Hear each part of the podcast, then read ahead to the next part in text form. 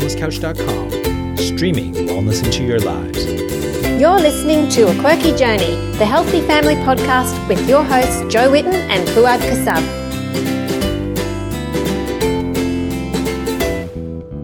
Hi, everybody, we're back. And hi, Fouad, my wonderful friend here with me, chatting Aww. about all sorts of fun things.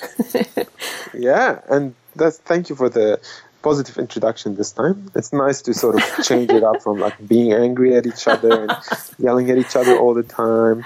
We So- don't. Really cool. We don't do that, Um, do we? Well, We just call each other annoying. yeah, well, that's in- front of each other, but what I call you behind your back, that's a different matter, Jo. Uh, please tell me. Uh, no, let's not. This is, you know, it's a family podcast, so we'll just stay, you know, being nice to each other. He's only kidding, Jo, how good is spring? Oh, Did you guys experience like fluctuation in um, like weather up where you are yeah, we do. When I left, Queensland? So when I left a week ago to go to Brisbane, it was so hot. We were just like sweaty and sticky. And then when I got back, only five days later, actually, um, it was Yeah. really cool and windy and a bit wet, and I Yeah. had to put my jacket on. So there you go. do you get like all four seasons, or is it just wet and dry? Like how, Well, do you know, in Cairns, they kind of say there's two seasons there's wet season and dry season. Um, but you do get a bit cooler. Up here where we are, it's 750 metres above sea level, so we get more. More fluctuation in temperature, but generally it's in the 20s most of the year.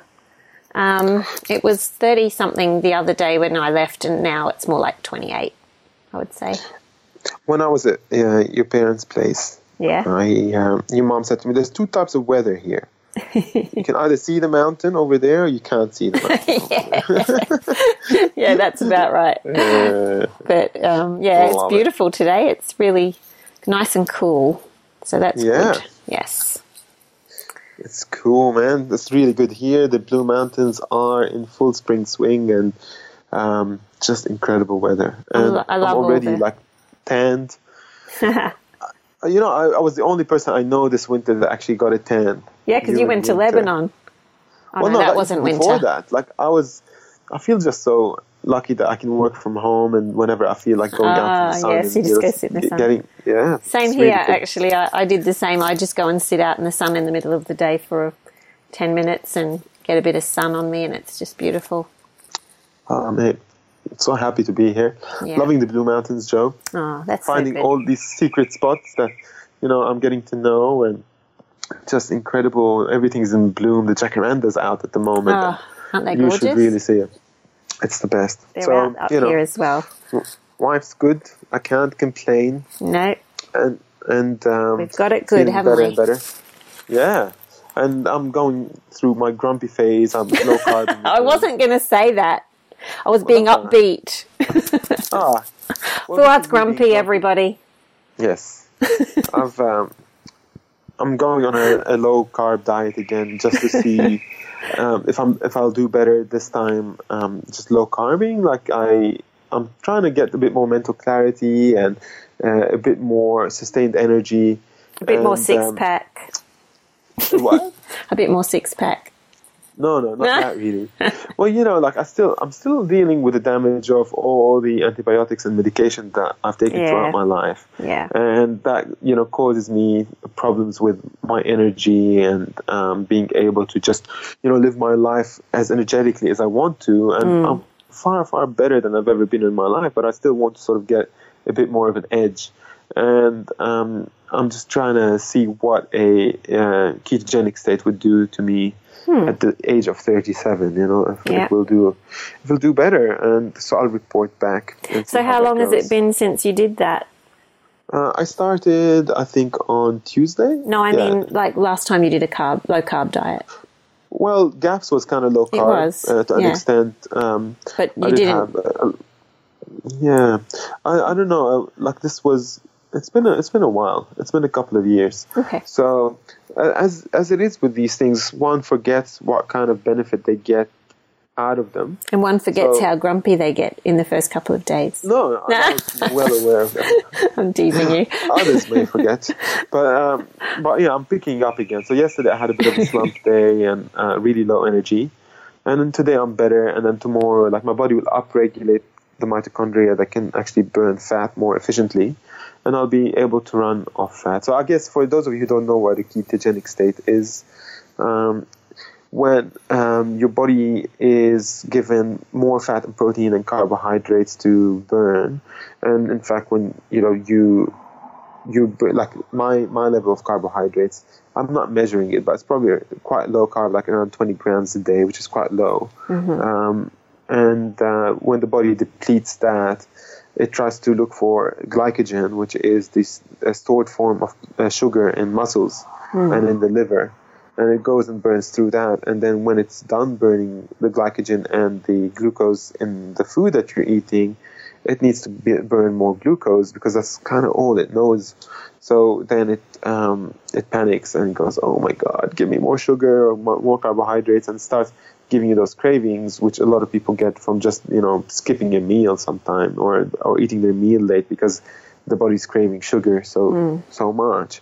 But if you do it over a few days, your body depletes its stored sugar, and then it needs to uh, upregulate its fat burning so that it can survive.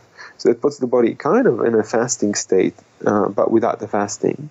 And uh, your insulin stays uh, low, which is really, really good for weight loss. And um, also, when your insulin is low, it reduces uh, statistically your likelihood of experiencing tumorous cancers and infl- inflammatory illnesses uh, because uh, insulin does have uh, a correlation with that. Uh, if it's chronically elevated, then um, you might be in a state of inflammation, and the state of inflammation can then lead to chronic illnesses like uh, tumorous cancers, let's say. And when you have high insulin and high sugar in your bloodstream, that is a perfect environment for cancer to grow. So um, when you go on a ketogenic diet, your body kind of get gets rid of um, weaker cells, and um, it uh, when you're burning through the fat, the ketone bodies are what's fueling your brain, and at that point, your brain is running off like a massive log of fuel rather than kindling. With so fat being the log and kindling being the sugar. So, you know, if you've ever built a fire that you can't sustain yourself with kindling, you just, if you, you'd have to throw so much kindling at it for it to stay lit up. But if you put one big log, you don't have to do anything for hours. Yeah, that's a good Um, analogy. Yeah, so so this is sort of um, what I'm aiming for, like uh, better satiety signals, more sustained energy, and my brain running off ketone bodies, and um, that's really where I started this whole journey back in 2011. I was doing a ketogenic diet, and I felt amazing. Now, one of the things with ketogenic diets is that you shouldn't really do them long term. Um, they um, increase your cortisol levels, especially for women and um, you should sort of cycle your carbohydrates. So have a certain amount during the day. Don't make your body work too hard for it. Uh, to make uh, it's called uh, gluconeogenesis, which means your body actually can make glucose out of the protein that you eat. So you don't have to make your body work too hard for that. You can just um, eat a little bit of carbohydrates from, say, sweet potatoes or something like that, and um, you achieve a good balance. And you can keep your body in a predominantly ketogenic state and get all those benefits. And then every few days, you can sort of have a, a car- more carb-rich meal or something like that, which gives your body a break so that it can um, just, you know, work better, really. And um, that's how I'm planning on doing this, just to see. It's really mainly for performance and uh, mental focus to see what it does. That's good. Yeah. Well, I- and this at this point, I'm just a bit grumpy because my body hasn't made the switch yet. All right, Jo. So that's why Alright. I'm treating him. You know. Yeah, that's why I'm trying to treat him really nice, so he doesn't yell at me. yeah. Yeah, that's all right. So you you- you've been busy, Jojo. You've been traveling all around the world. Oh, not been really. I just travelled to Brisbane. That's not really the world, but I tell you, driving on those roads though, I nearly, I nearly, I don't know, just like went crazy. Did I you had- have a GPS? Yeah, I was using Google Maps, but like there's all these there's all these roads that go like five lanes going all different directions and it says the stupid Google Maps says get in the two left lanes to turn right. Get in the two middle lanes to turn left. Get in the this lane to go off this exit. That's not the right exit. No, it doesn't say that, but I'm sure it would because I kept going off the wrong Yeah. exits and going over the bridge and then I'd be like, no, I'm going south and I'm supposed to be going north and then what's happening? And I was going around in circles in the middle of the night in my brother's car because he wasn't he wasn't able to drive me. I had to drive myself. And I've never driven in the center of a city like that and it just oh I got I was nearly late to my own class in the morning. I was meant to get there at 9:30 and I got there at 10. Thankfully it didn't start till 10:30. But um, I was I was speaking at the class and everyone was a bit quiet and I said, "Why are you guys so quiet?" I said, "Are you traumatized by Brisbane roads? Because I am." and then they laughed. Yeah. it is traumatic uh, for, for a country bumpkin. Oh, I said, "Look, I don't even have lights where I live. Traffic is cows on the road." Yeah. so I thought I did Don't, pretty don't, well. don't talk like that about your neighbors. That's not nice. I thought I did pretty well. I I didn't um, scrape my brother's car or anything, so I did well. yeah, he's got a vintage Mercedes Yeah. that he can point to. He's, I felt like an old grandma driving around in this vintage Mercedes Cruiser. I said, Well, you're almost there. Just Yeah, a couple of true, and you'll have kids. And "That's true. Be, I'll be a grandma." grandma. Thanks for reminding me. It's a pleasure. Yeah, it's a good part of your life. It's a it's a good milestone to reach. Uh, she better not have kids for a while. Uh, yeah, well, sorry, Jo. We're all That's we're all all aging every day. We are are. a day older. It's But you know what? It's okay. It's like What? Jude Blereau said in her um, podcast with us that Yeah. you know I'm actually enjoying this stage of life. I feel like Really? I'm I'm much more confident and much more myself than I was when I was say 20 something and unsure of myself and not anywhere near um, as fulfilled in my work or you know I feel like I've I've gotten further in life. Yeah, you know that's how a human develops. That's Yeah. why that's why life does become better as not better. I mean, if it were worse than you, when you were 20, it'd be terrible. So there has to be some kind of compensation for all those wrinkles on our That's faces, right. Jo. That's you know, right. And the grey hair. At, at least, yeah, and grey hair. Um, you know, effects of gravity. Um, I've lost two centimeters from my height already. you? know, so yeah, but I, I think it's just because of my back pain issues and like my Ah. posture. The chiropractor that I'm seeing reckons he can give me back two centimeters. It's going to put So you yeah, put you on the rack and stretch you. So that's what I said. I said that's how I'm going to measure. That's how his KPIs are going to be. If I'm two centimeters taller by you know the end of three four weeks, then Give him a I'm good review. To see him. I just told him like you know he's got to. I've got to see some results because I'm just going to keep going back and back for like Well, let us know how you go You with that. yeah because it's it's one of those things like you know he he reckons he can see change and improvement and things like that and you know you just have to trust him Yeah. but like i i need results bro i just need it so um Oh, I should I should mention um, the actual classes, not just the roads in Brisbane, shouldn't I? yeah Yeah, we we had um, so we had two classes at um, with the Thermomix girls there in Brisbane, and they were amazing, and I really love those girls. They were really um, supportive, and you know they're doing a lot for their their community there. They're really trying to help, and there's one girl, Paige. She's um, oh, I forget what her business is called. My bad, but she um, she cooks healthy food for people, and she also does catering and things like that. And she was telling me the things that she does that are, you know, just going that step extra for her customers. And I thought, you know, there's some really lovely people out there just wanting to make a difference with um, in people's lives with helping them to heal and to to get well. Yeah. And it's great to be able to work with them and meet them. So that's and then also like I just stood out the front and chatted to people as they arrived because it was a small class. It was 50 people for each class. And so we just got to all chat and it was really lovely meeting people and actually talking about, you know, what's going on in their homes and what they're learning. And um, I just love traveling and, and meeting these people. It's awesome. there's so many people out there that i'm meeting all the time that are just changing their way of living and becoming more like moving more towards healing people Yeah, through so their many. actions. Yeah, Um, I it's encouraging, isn't it? Yeah, I'm, uh, there's a, a naturopath who's finishing his studies. You know, he's a young man who is in his early 30s Mm-hmm. who lives nearby, and he used to be a customer at my restaurant Chickpea. Yeah. And uh, I, w- I met him for a coffee yesterday, and we went for a bushwalk and had a chat. Oh, nice. He, yeah, he's he's had an incredible story of healing as well, and he's just been That's uh, great. uh, he's gone through hell and back, you know, and to hell and back. Is that how you say it? Mm. Yeah. Sorry. Yep. Uh, to through Two. both of them. Yeah. Well, Yeah. to hell, through it, you know, twice. And out the other side. yeah, out the other side, he had like glandular fever and then H. pylori, and he's Wow. been given so many antibiotics, destroyed his microbiome and all that. But he um, lives with his wife in Blaxland. He's moving away in three months, which he was very upset about. He's like, I just met you, and I'm going in three months. But he's become he's studying uh, natural natural health and naturopathy, and he's. good. Uh, yeah, just one of the nicest guys ever. You know, just so nice. And he this he used to be in web sales, he, you know, selling web websites and Yeah. stuff. And he's A lot of changed to be- similarities to you then. yeah, yeah, Yeah. Uh, and um, you know, so it's it's really nice to see that.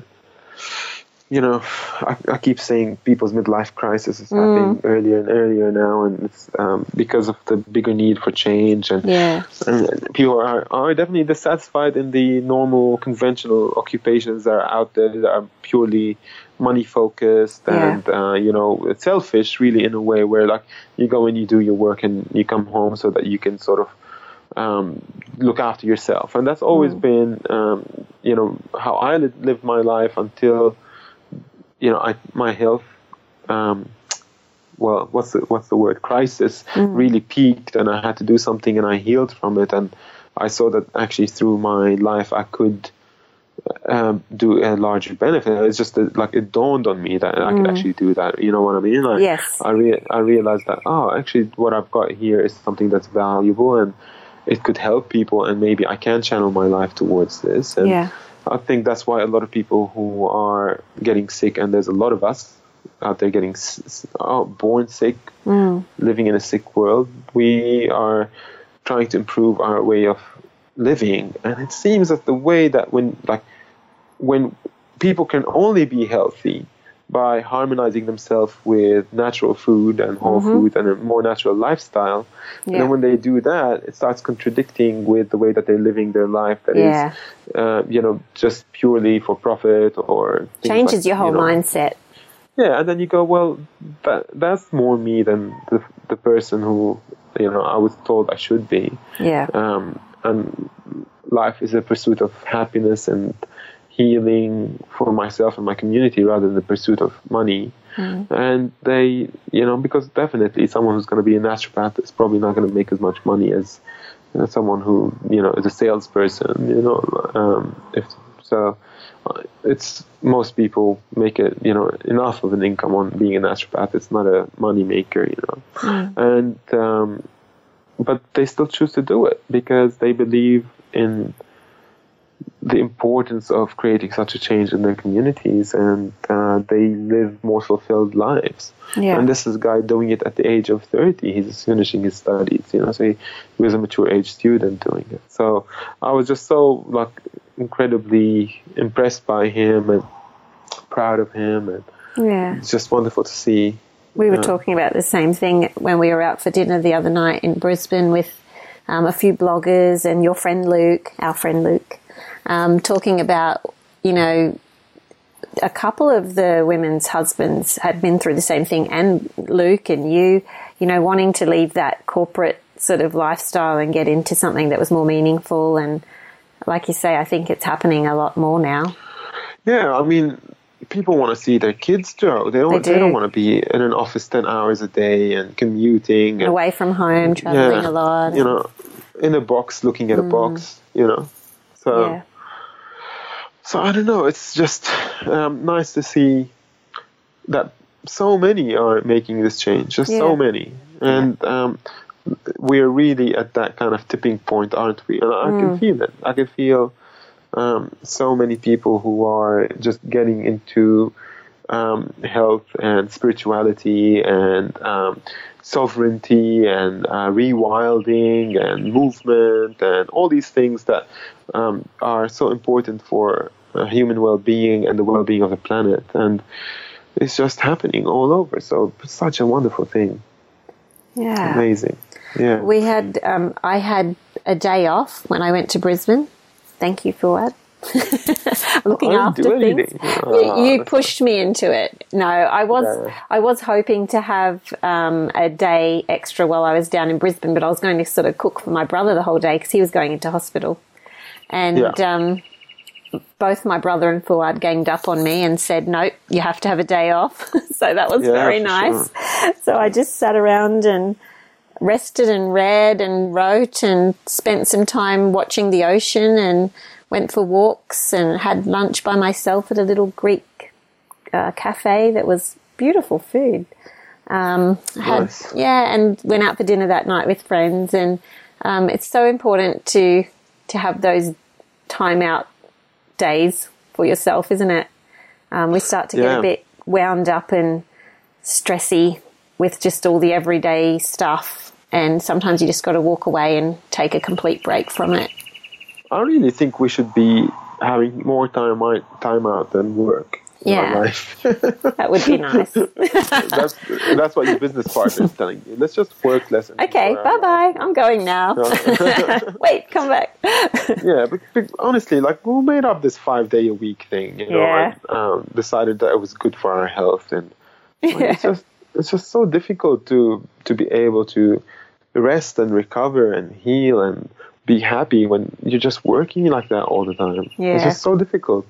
And I've always taken little times out here and there, but to have a whole day to yourself is pretty special. So, everyone, just book one in. Yeah, absolutely. Um, Do it. Um, Lainey's going over to her parents' place Monday, Tuesday. Yeah, Um, so she's leaving tomorrow night and coming Yeah. back on Tuesday afternoon. yeah. And I'm looking after the kids for those Oh, two days. Oh, that's lovely.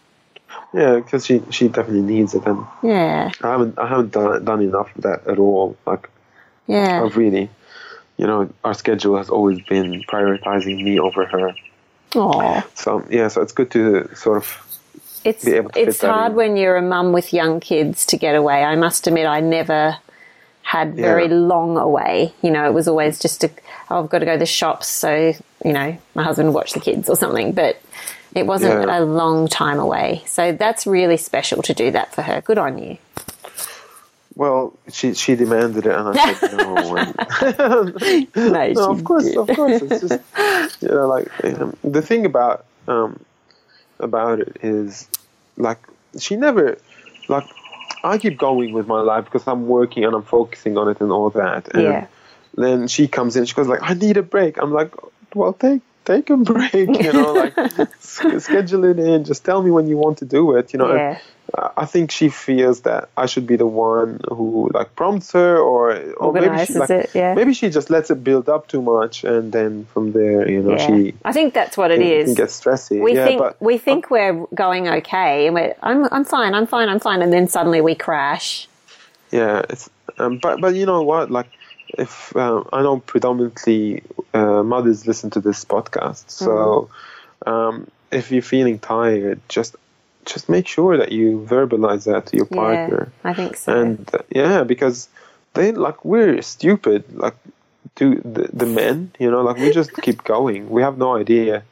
Um, so just Yeah. come and tell us, hey, I, I need a break, and then we'll uh, we'll just make time and room for it. But just right. maybe don't expect us to be too proactive about it. We just yeah, it's not out of you know us being you know not wanting you to. It's just we're a bit not really with it. you don't always notice when you're busy. No. what's going no. on. Yeah. Yeah. You know, apologies to all the ladies with amazing husbands out there, but like most of us are just monkeys. So, yeah. Uh, no, it's good. It's yeah, important so that's to- where it is. Jo, uh, we uh, did a beautiful newsletter that went out to We all our 38,000 You did a beautiful newsletter. Um, well, you know, you gave me the talking points, so that was good. and then, um, so we talked uh, about the throwaway culture that we live in, um, which is in line with the podcast we did last week with uh, Mark Henry from Solidteknics. If you haven't listened to that podcast, it's really awesome. It's a, it's a fantastic podcast about the business that he built doing these indestructible, healthy, non-stick cookware. And um, if you haven't really signed up to our newsletter before, please go ahead and go to Quirky Cooking and sign up to the newsletter. There's a link to it uh, on the bottom, and you'll be receiving infrequent uh, communication from us. We don't spam you with this stuff, and we don't tell you. We got we know, got so much to do that newsletters are just when we can fit them in. Yeah, we'd love to spam you, we just don't have the time to do it. Sorry,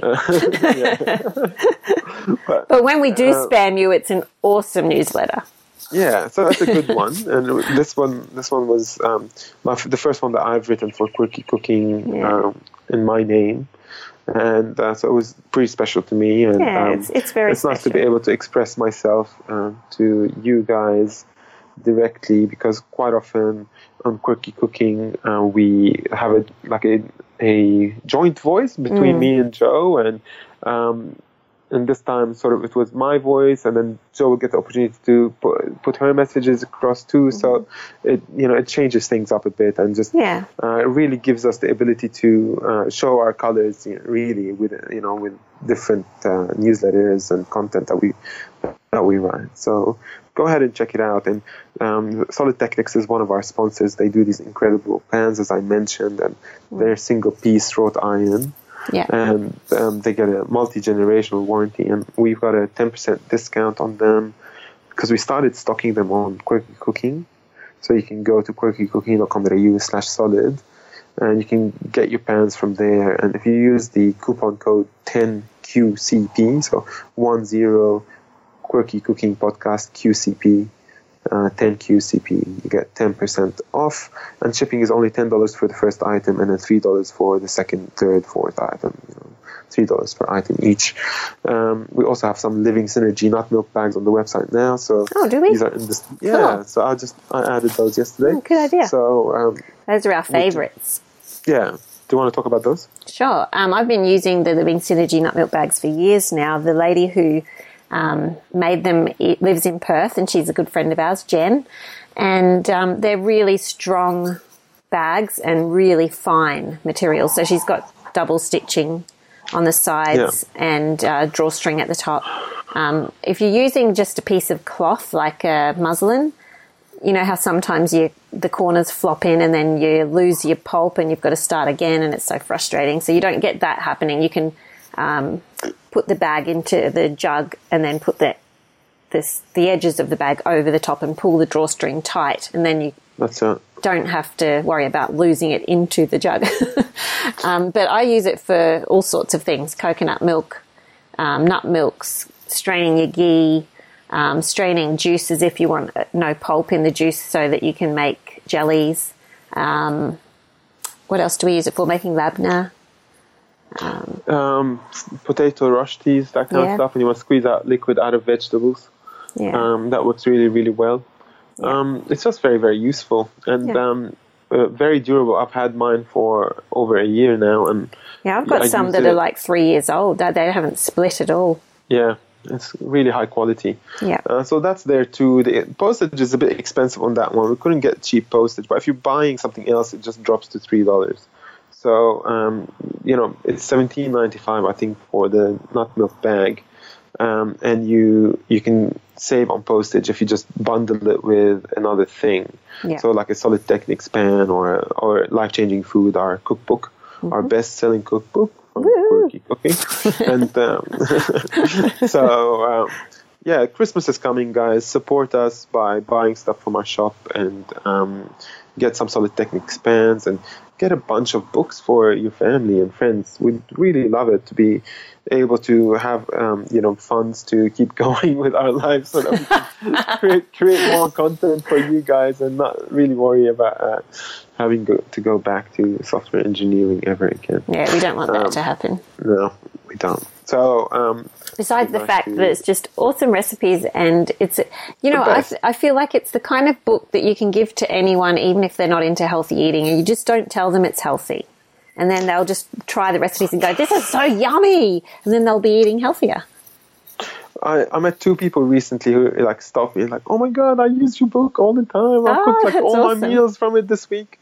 I was at the chiropractor and Oh, girl, that's so you know, behind the counter, she's like, I was talking to the other reception and she goes, excuse me, I, I just want to say, I really love your work. I really love your book. It's just, and she was so sweet. She's like, oh, how awesome is that? yeah, uh, and it was a bit sort of embarrassing. Oh, but you it's very loved it. sweet. uh, uh, it's just so nice to Yeah. actually get the feedback on the book Yeah, and to, ha- to have people say, "Look, you know, we- it's in our home. We're cooking from it, and we're feeding this to our family." Yeah. And it's just incredible because this is the kind of food we want you to be eating because we believe in it so much. We believe it's healthful. We know it's healthful. We've seen the results so We've seen many the times. results. Yeah. The proof is in the gluten-free pudding. Right. Oh, And, uh, you know, I should mention when you say pudding that there is a grain free, gluten free Christmas pudding on the blog from last year because I've already had people asking about it. So there you go. That was just a free bit of advice Yeah. there. No, that's cool. Definitely. And also, we, we have a 10 recipe ebook that's coming out hopefully next week. Yes. Uh, and it's got these beautiful, beautiful Christmassy recipes. They're not just for Christmas, you can use them anytime, but they're very suitable for Christmas. And um, except for the chocolate croissant Christmas tree. but you can one. make that one just like little scrolls. Yes. I did that the other day um, with the leftover dough and and the chocolate hazelnut spread, and I made Yeah. little scrolls for a bunch of kids that were here, nephews and nieces, and they loved them. So you can do that with that one. But there's a whole bunch of stuff like an amazing snapper pie, uh, cheese and Mm. good. ham buns, which are th- those ones are amazing. I can't wait so to try that to one. I'm trying Um, not to eat too much um, pastry and bread this week because Well, I had way yeah. too much last week. That's why I'm low carb. Yeah. After, after doing the ebook, I was like, oh, it's just too much carbohydrate. Christmas food came early for us. Is coming. and then um, what else? Um, there's an amazing apple and uh, mandarin and nutmeg frangipani tart. Yeah. Um, it's just incredible recipes, 10 of them for free that we'll be sending out to newsletter subscribers and also it'll be available to download on the website. Uh, but this is using the grain free dough from Life Changing Food. So if you don't have the book, please go and buy it because that's how you'll be able to use those recipes and make them for yourself. And we can we want to continue to make these types of recipes for that dough because people come up with the best ideas. Like we also have like a lasagna using that dough, which is yeah. just a friend so of mine um, tried it, tried it, and posted it in the chat group, and we went, "Great idea!" It is a great idea, and it looks wonderful as well. Such a, Mm. She reckons it's the best lasagna she's ever had. There you go. Yeah. That doesn't get better. No. Then gluten-free, grain-free lasagna. Woohoo. Where do I sign up? and um, My stomach's growling. uh, yeah. Um, also, um, another sponsor of ours is Weleda. This is an amazing skincare company. Um, they make beautiful body products that are all natural, using wild-crafted or organic or biodynamic products. And um, Jo and I, we use them all the time. We, use them on our kids and our uh, family. Um, you don't use them on your dog, Jo, do you? Well, it's funny you should mention that. We were talking about that in this very podcast. David and I were thinking they really need to make some pet washes, so I think we should suggest it. We'll suggest that to them. Okay. And um, so, but Weleda is one of our sponsors. They uh, make this show a reality that allows us to continue to uh, be able to afford producing it and um, ser- hosting it and serving it to you. So um, you can get these products with a 15% discount now. The discount used to be 10%, but it's now 15%. Uh, you can use uh, the podcast's uh, coupon code, which is Quirky Journey, when you go to weleda.com.au, and you'll be able to get 15% off your uh, order and free shipping over $90. So that's a really, really good um, thing to buy if you're looking at getting um, holistic healthcare um, skin products for Christmas as presents. Uh, go in and get them now. They have beautiful gift sets and r- wonderful wrapping as well. So uh, if you can get, for instance, the rose range in a gift set, which is it has the most beautiful smell and um, it's got like body lotion and um, you know uh, face creams and things like that. So your mom, your sister, or your best friend needs one for sure. Mm-hmm. Go and save fifteen percent off. Do you need one for what? Awolido.com.au. Uh, what face cream? I'm just thinking. You said your best friend needs one. Do I need to buy you a pack?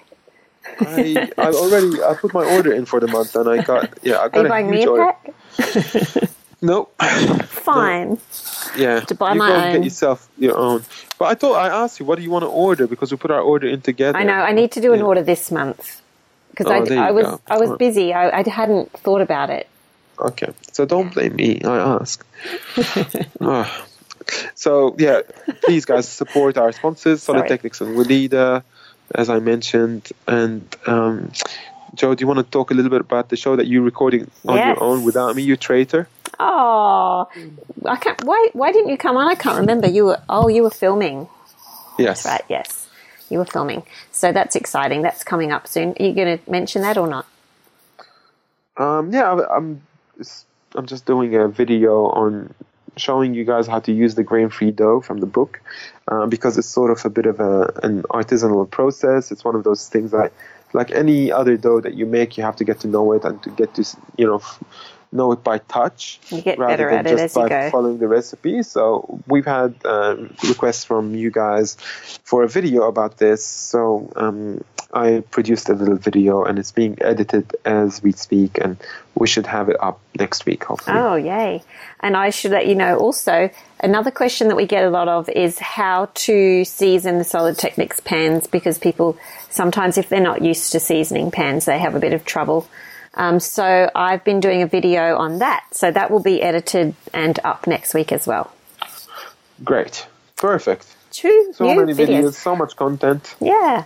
Okay, so this podcast today is with David Agius, and he is a canine nutritionist who is a good friend of Kale Brock's. That's how I met David. And um, he, if you go onto his Facebook page and his Instagram, you'll see lots of photos and ideas and tips and things for, for feeding your dog well. And um, he also has parrots and birds, and he mentions a little bit about that as well. Um, but we we seem to get a lot of questions about this. So um, I said to Fouad, we really should interview him. So I put up on Facebook, does anyone have questions for David? And oh my goodness, I had like pages of questions. And so we've spoken on this interview for probably a bit over an hour talking through all the questions and we didn't quite get them all done, but I think we've covered um, the main subjects. And you can always go onto David's page if there's a question that you have that didn't get answered. Go onto his Facebook page or Instagram and ask on there. He's happy to chat about all this. Um, and there's some useful links in the show notes. Um, one of the things he talks about is fermented foods for your dog. And there's a little recipe there that you can click through to um, that will that he can that he's given us. That's um, fermented seeds, believe it or not, because apparently they need to have a little bit of seeds in their diet as well. So he said, you know, Wow. just do it all in one. So yeah, I learnt heaps, and my dog is going to be very happy with all the things I learnt. So I hope you guys all enjoy it, and um, do contact him through his social media if you've got any questions. Uh, the links will be in the show notes. Yeah. But before we go on to the show, we've got some classes coming up in Oh, yes. uh, Echuca in December. Uh, what which date? Okay, Chuka's the 4th of December um, in the Yep. evening at Dung- Dungula Event Centre. And Wonderful. Melbourne, are we sure what Melbourne is yet? Not yet. I think it's the, But it's the Me- Melbourne 6th. will be on the 6th, but Yeah. uh, keep an eye out on the website or our Facebook page and newsletter. We'll let you know from there. There's an events tab on the. Yep. On the and blog. Brisbane's coming up in February. Uh, go and book your ticket early. Make sure that you get your spots. You'll Um, be, you'll be glad to know I've had lots of messages from people that came to my classes in Brisbane the other day saying, as soon as I got home, I booked into the ones for February. yeah. How cool is that? Yeah, because they loved it and they want to They they want to hear more. I said you'll you'll hear lots more um, on in our big seminars because they're longer Yeah. and we can fit more in, and also you'll have Fouad there, so it'll be a lot more fun. And they're like, "We're coming." Absolutely. I mean, it's, those seminars are the best, really. They're They just are. so much fun and We love so them. informative, and they're just, you know, you'll get pumped up by, by going there. Just you feel so motivated to go home And and, it- make so a change in your life. it's so much different than just going online and reading something. To be in a room full of people um, discussing things and learning from each other, and and the the um, uh, the community.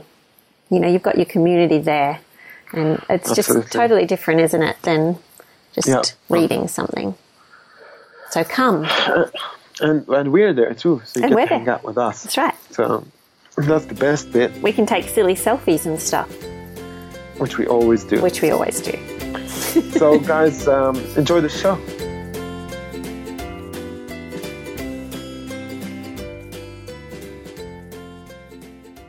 Hi everyone, welcome to A Quirky Journey. It's great to have David with us today, who is a canine nutritionist. Welcome, David. Hey, Jo. So good to have you. We have a lot of questions for you. No worries. um, we, I have had a few questions on the Quirky Cooking Facebook page and also in the chat group um, now and then about dogs and how to feed them and um, just questions because people know that you know it's not just obviously it's not just human beings that need a whole food traditional diet it's also our pets um, Yeah. and but- we we really want to talk about that today Yeah, most definitely. And the more people start researching into their own health and and have dogs at home, the more they realize Yeah. what's going on with their dog's diet as well. Well, That's how I started. Yeah, and I think it's it's taken me a while just because I'm new at this dog thing. We've had our dog for about three three years, but it's also um, when you're doing a difficult kind of a diet, like we've been on the GAPS diet, and it's so much work. You sort of go, the dog can wait. but Yeah, then you know we we do try and you know give him some veggies and broth and things like that. But I definitely feel like we need to improve. And um, having seen so many questions on the groups, I just thought you would be a great person to get in. So, for those of you who don't know David, um, he's a good friend of Kale Brock's, who's also a friend of ours. And that's how I found out about you. Um, yeah. Saw your amazing photos of the food that you feed your dogs and your birds. And I was very impressed. And I was like, okay, obviously I need to step up the game here.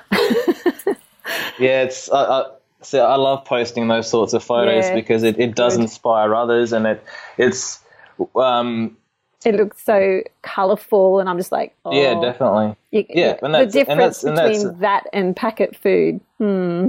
Oh yeah. Yes, definitely. It, you don't need to even think about what's in it. You just look at it and go, yeah, I know that that would be better. It's real food. Yeah. Exactly. So, um, what I would like to just ask you first, this actually wasn't in the questions that I sent you, but um, trick question. No. Have you heard much about um, how good it is for kids' gut health and immunity to have a dog in the house?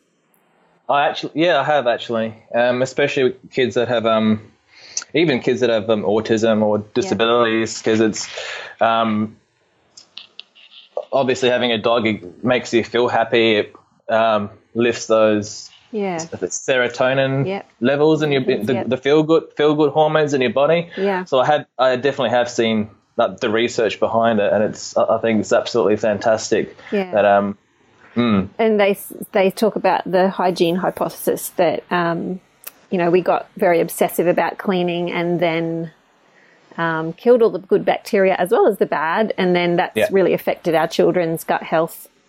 And um, having a dog in the home actually helps you to have more of the bacteria, Well, obviously. oh, definitely, yeah.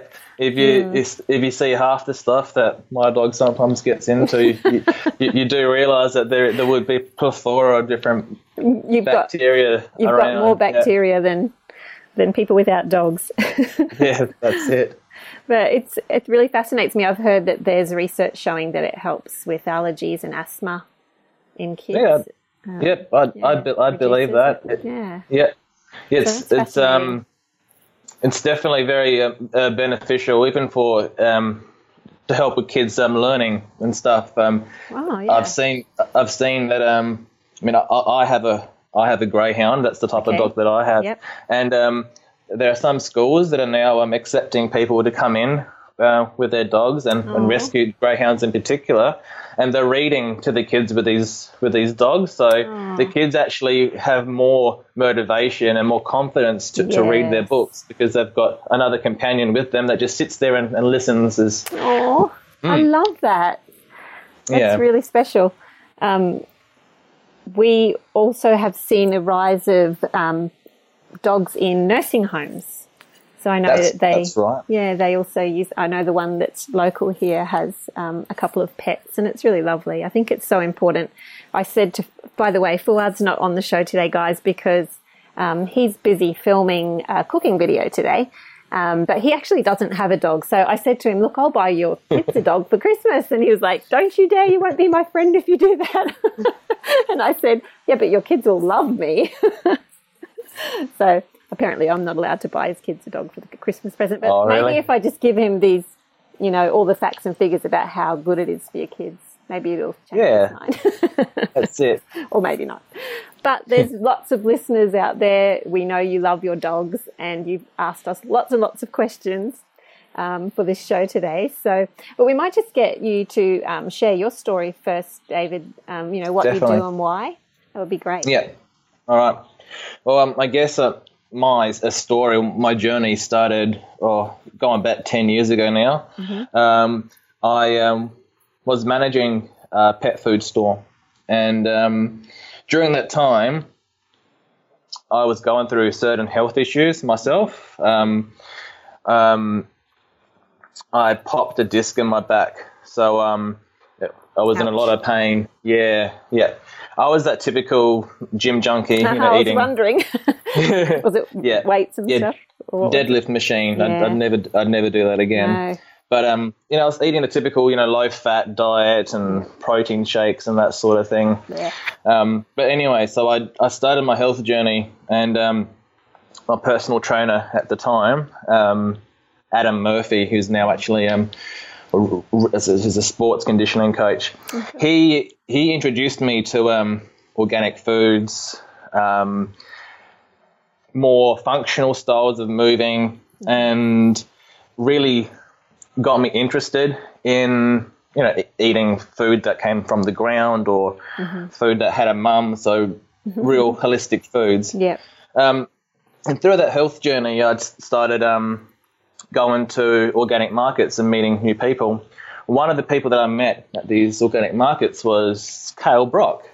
Listen, so um, back then, Kale was selling things like goji berries and coconut oil, and it was he, he and you know, Kale Superfood. is such such a loving personality. Yeah. Like, we became best mates straight away. Aw. Um, when I was t- telling him that I was working in a pet food shop, he said to me, "Oh, well, why don't you start your own healthy dog food?" And I said, "What do you mean? Like, you know, we the, the dog food that we have in the store contains all of the, the vitamins and minerals that they need. Someone's already made it for you. not even not even thinking that the marketing that's going behind it. And it was through that conversation I had that, light bulb moment, moment and I was thinking, oh my gosh, uh, what is what is happening to our pets? I've been completely blinded by by the bombardment of advertisements that we're faced every day. Yeah. So from there, I guess I started researching, started checking ingredients on the back of pet foods labels, and I started to discover what it was that we needed to feed our animals, and that was less of the, the processed food mm. that has been marketed to us, and more of the real wholesome, proper food Yeah. which they should be eating anyways. Mm. So gradually, I cultivated my passion both for like human nutrition and and dog nutrition. Did a lot of research, a lot of study, and I actually developed my own uh, raw organic dog food Okay. um, that won an award in Oh wow. t- 2013. And this was through the organic markets that that Kale was still at at the time. Okay. Yeah. Yeah. Um, transitioned my um, back then she my border collie back then she was oh, I think 13 or 14 at the time.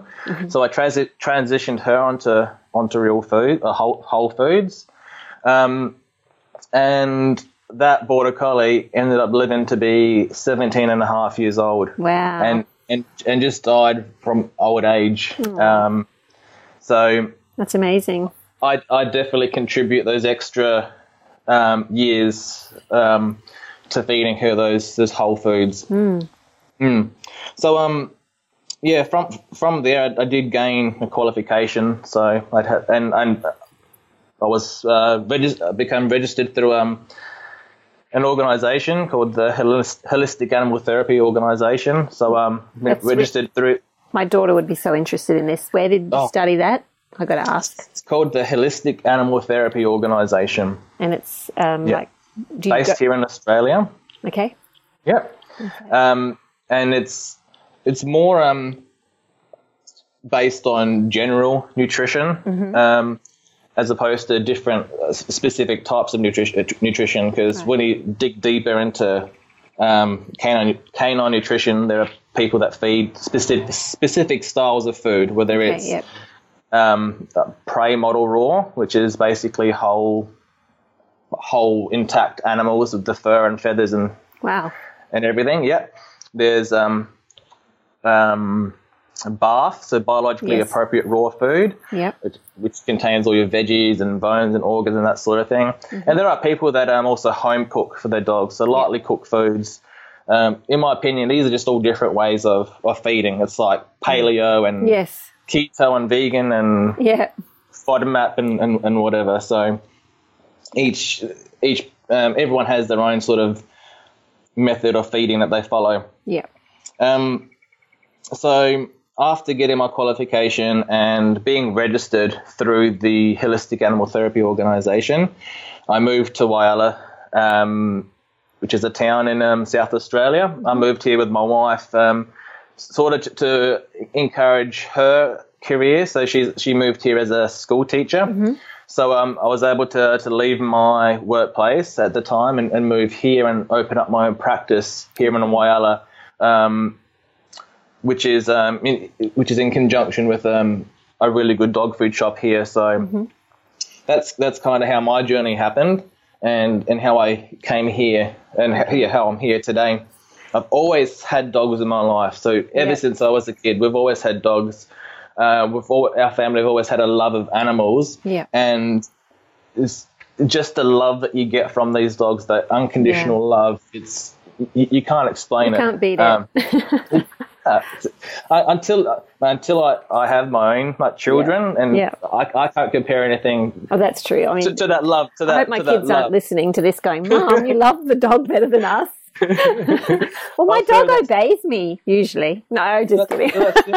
And and hey, and, and when they when they're puppies, you can leave them home and and, and, and go out and, and not, not have to worry about taking them with you. Oh, my No. my puppy's right beside me now. His name's Peppy, and he's Oh, a Maltese Peppy. cross. he's he's looking at me, going, "What are you talking about me for, Mum?" He's Well- going to get plenty of good tips in, Yeah. in a moment of, on um, how to make healthy, yeah, right. yummy dog food. And what's your dog's name? So my dog is my dog's name is Lexi. She is um, a rescued greyhound. She's never raced. She, Yep. she was just um, unwanted litter, and um, I've had her since she was nine months old. And she is absolutely adorable. Such a beautiful photos. dog. She's gorgeous. Yeah, yeah. def- if anyone's looking at um, getting a dog, I'd highly recommend looking at greyhounds, adopting an ex an ex racer. Yep. There's so so much, and I hate using this word. There's so much wastage in the Oh, it's true. in that industry. Yeah. Even even with um with racing horses, but we won't we won't get into ethics and that sort of thing. Uh, Yep. So many dogs are um going to waste. It's really I, I just can't stress how beautiful these dogs are as are as pets. I mean, I take her hiking with me. We go to Oh. the beach together. We um, she's done all of the training, so Wow. she can yeah very obedient with different cues and Oh, awesome. um, and commands. And as I said, it's just that love that yeah. dogs give you. You just you can't beat it. Um, I don't know if you know my son's story, Isaac, with all the anxiety and everything. Um, but when he was going through a really hard time, that was one of the things he said to me. He said, Mum, I don't know how I would have coped without a dog. You know, when they feel really stressed and anxious, just holding onto the dog and cuddling it and patting it and, and having that love from your pet is so important. Yeah, So, yeah. yeah, one hundred percent agreeing. Yeah. Very, very good therapy. Pets. Yeah, for sure. Yeah. Well, if we can go on to a bit of a general discussion of what a whole food diet for dogs looks like, then we can sort of drill down to the nitty gritty. But if could you just Yeah. give us an idea of, you know, what you would recommend generally? Yeah, for sure. And look, it's not rocket science. A lot of people they they get concerned about uh, balancing issues, whether they have Mm. the right vitamins and minerals and ratios and that sort of thing. Yeah. Um, but really, it doesn't it doesn't take a lot to have um, a well-rounded, balanced diet like in the bowl for your dog. Um, definitely, the main proportion of the dog's diet should be uh, meat, so a good quality meat. Uh, kangaroo is very easy for us to get here in Australia, and it's naturally hormone free and antibiotic free because it's all wild Yeah. um, wild meat. So, um, so ha- having a, a, um, a good quality meat is important. That's the main basis of their growth. It's the protein. Okay. Um, then some some form of bone or, or calcium. So, um, I'm a really big um, uh, believer of feeding raw bones, raw meaty bones for calcium Yeah. they they don't need a lot of it to um, help them with their um, bone development and that sort of thing. So you can feed things like um, chicken wings, chicken frames, turkey necks. Poultry bones are very soft, so there's no um, concern with um, um, hurting their teeth some of the other bones, marrow bones, for instance, that they are too hard and Okay. they can chip and wear down your dog's teeth, and that's where a lot of um, the concern comes from. You know, not feeding your dogs raw bones. Ah, okay. Um, yeah, so because they do, they do, they do, and you do see um, charts at your vet office with dogs that show. have chip chipped teeth from dogs that are eating bones, but they generally look they will come from those hard weight bearing bones. so you wouldn't recommend any beef bones or I well, I feed um soft brisket bone because Okay, I find I find it's it's soft enough. Yep. Um, but but definitely leg bones. Um, I, I, I would I, I wouldn't recommend it Okay. just because it does um, wear down and can chip their teeth. Yep. Save those bones for um making bone broth. Yeah. Yeah, Perfect. definitely. Yeah. And would and obviously never cooked bones. Am I right? No. Okay. No. Yeah. They splinter. Yeah. They're ind- indigestible, so Mm-hmm. they'll just go in the same way as they came out. Yeah. They're ve- very dangerous. Definitely, I wouldn't risk it. Not even with not even with um, poultry bones. No. No. Um, and picking the appropriately sized bone for your dog as well. So don't give something that too small that can get lodged in their throat if your dog's a very fast eater. So um, definitely match the size bone to the the size dog that you have. Right. And um, working with someone like me is, is is a great way to determine what's appropriate Yeah. um, for your dog. But I mean, it's a lot of common sense goes into that as well. okay. If you're concerned about um, the choking, or if your dog doesn't have any teeth, or for whatever reason you can't feed whole bones, um, you can get a lot of ground bones from uh, butchers and pet shops. They will grind up chicken frames, so you can feed that as well as a source of calcium. And I mean, there's there's calcium in idea, all sorts of food, like That's there's true, calcium yeah. Mm. in greens and all sorts of things. But um, yeah, definitely bone is um, in there with the foods that you should feed to a dog. Yeah. Um, moving on, like organ meats, Mm-hmm. specifically um, liver, um, beef liver Okay. Good. um, yeah. is really important for the uh, vitamins and minerals that are in there. And your dog doesn't need a lot of that liver um, in their diet either. We're talking like uh, 10 or 15 grams for a small dog a day. Okay. Yeah, so small amounts of liver, organic if or, organic if possible. Yep, just because that's that's the organ that um, Filters. sys- yeah, that filters everything. Yeah. So if you if you can source organic liver, Mm-hmm. I can source it here in Whyalla, which is four and a half hours away from the next capital city. I can I'm sure source that it here in my town of 1,000 people. there you go. So um, that's definitely an, an important food that I Yeah. do recommend people feeding. That that's organic. Anything else, whatever you whatever you can afford, um, go go with that. And Yeah. basically, you just, I suppose you would just buy it, chop it all up into lots, and then freeze it. Exactly. Yeah. yeah. Chop it up into little cubes and One, one thing I have wondered if you thaw out some meat and refreeze it, you're not supposed to do that with humans. Does it matter so much with dogs? not really. No, No. they're a bit more hardy. And yeah, they are they are a bit more hardy, and I think there are some studies coming out or that have come out that actually say it is okay to refreeze for humans, but I, I wouldn't I wouldn't do it personally. yeah. Um, but but definitely if um, you can you can refreeze um, Dog food. uh, dog food. Just I mean, wouldn't they refreeze anything. things. So. Well, exactly. That's it. Their, I mean, th- their gut is has a pH of I think 0.8, which is just Wow. 0.2 away from battery acid. So they've, they've, Wow. they have a very acidic stomach, which Yeah. is why they can digest things Yeah. like bones and raw meat and Mm. and that sort of thing. Things that if we would eat, we would we would Keel probably over. die. Yeah. Yeah, exactly. Okay. Um, so how much? Um, sorry, you said 10 to 15 grams of organ meat. yeah. just- Um, sorry, just did you say how amount. many? Did you say how much bones? You didn't. Again, exactly ve- again, a very small amount. It's, it's Okay. going to differ between the between dog. dogs and Yeah. whether your dog's a puppy or um, an adult dog. Puppies do require more um, bone or more cal- uh, calcium and phosphorus in their diet than Mm-hmm. Yeah. adult dogs do, just because they're growing so quick. Yeah. Um, um, you do need to support them in that way. Mm-hmm. Um, but I mean, honestly, it's just pick, a pick a, a small amount and feed it Yeah. um, going back to the bone, like if if you notice your dog's a bit um, constipated, then that's probably you're feeding a bit too much of the bone, or so just re- reduce the amount.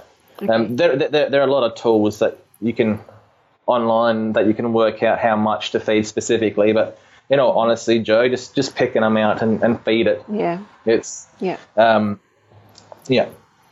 Um, other organs which are really easy to source, like kidneys, brains, so you can add them in small amounts as well. Liver is the the real important one. Okay. Yeah, and and and from um, like beef and lamb, and they're, they're probably the the better the better liver to feed rather than chicken livers because I've noticed chicken liver doesn't contain as many nutrients as those bigger animals. So Okay. Yeah. Interesting. Um, more foods. Um, so we've got the meat, we've got the bone, we've got the organ. That's generally um, like a very basic diet, but I like to go further and adding in some green veggies. Um, so your spinach, your kale, broccoli, um, Brussels sprouts, any of those veg that are um, really dark green. Um, they, they're going to be very high in fiber, very low in um, carbohydrates and starch. The fiber is really good for the dog's gut, yeah. um, and those greens are very high in vitamin K. Um, vitamin K is especially important for blood and liver health. And this and, is um, this is raw. Are you saying? Yeah, raw, Raw? steamed, Okay. So um, fer- fermented. As long as you're not cooking them to death, as long as Yeah. you're, you're not boiling them for hours and hours and hours, it's yes. Wh- whatever's easier easiest for you. Mm-hmm. It's I like to keep things easy. I don't Yeah. stick to If you know, it's not easy, it won't get done. yeah, for a lot of exactly. That's people. it. Yeah, people are busy enough with kids and work Yeah. and paying their rent and that sort of thing. The last thing they need to worry about or argue about is whether their dog should have broccoli or spinach or not. So Yeah. That's right. yeah. um, so they're the reasons why I feed those green vegetables. Um, you can add in other veg as well Mm-hmm. if you want. Um, I like to stick stay away from pumpkin and potatoes, Okay. sweet potatoes and carrots, and anything that's too sugary or or sweet or starchy. It's Oh, fine to feed small. Peppy will be sad. Carrot is his favourite thing in the world. Oh, look, If you yell out bacon, he won't even look. If you yell out carrot, he runs. carrot, where's the carrot? yeah, yeah. Well, as, as a treat, they're fine. I mean, Okay. yeah, Well, he doesn't have them every day. yeah. There are, I mean, there are some people that would they'll make a stew up with carrots and potatoes and sweet potato and pumpkin. Oh, no, and they'll have much. the- Yeah. Yeah, and, and that that does get a bit too much. Still, it's, it, it is going to be better than feeding Yeah. a processed food, but True. it's um in in the long run, it's, the, the, you're just adding in carbohydrates and starch into the dog's diet. Cause weight issues. Yeah, exactly. Yeah. The more you know, uh, uh, potato is going to be more caloric dense than kale, Mm. for instance. So it's even just comparing the calories between the two. Yeah. your dog is going to yeah be eating more than it should. Mm. Mm. So moving along, so we've got just to recap: your meat, your bone, your or- organ, green vegetables. Yeah. The next foods that I recommend are um, in the seafood group. So Okay. small oily fish like sardines, Okay. mackerel, um, tommies or, or herring. Um, I think you- we, we call tommies and Okay. um, yeah. Do you buy herring. these? Sorry, do you buy these fresh, raw, frozen in tins? How do you get them? again, whatever the, the whatever the is the best that you can afford, that's what I'd recommend you feed.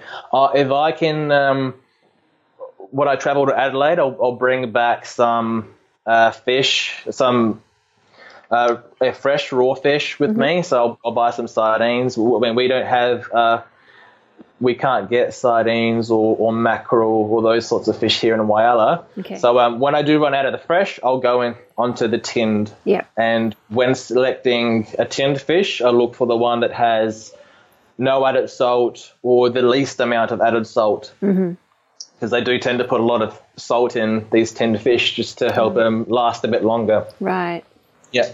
So yeah, um, those um, oily fish are very high in um, vitamin D, which helps with calcium absorption, Okay. and your omega three fatty acids, um, specifically the DHA and EPA, very important for uh, brain health and heart health and um, those um, specific omega 3 fatty acids are ones that you can't find in plant based omega 3s. Yeah. Yep. Yeah. Um, mussels. So they're another food in that seafood family, which is a food I like to add into the diet. Okay. Um, and Never would have thought of that. yeah, well, that's it's for manganese. So Okay. um, for joint and ligament support. Um, so many dogs, it's sad to say this, but most dogs are overweight Yeah. and and they don't have a source of manganese in their diet. If they do, it's pr- it's probably some synthetic supplement that's been put into their food. So a, a lot more dogs are getting ACO injuries because they are overweight and don't have this What's an Um, ACO injury? Sorry. AC- ACL, acute, Oh, uh, acute cruciate ligament.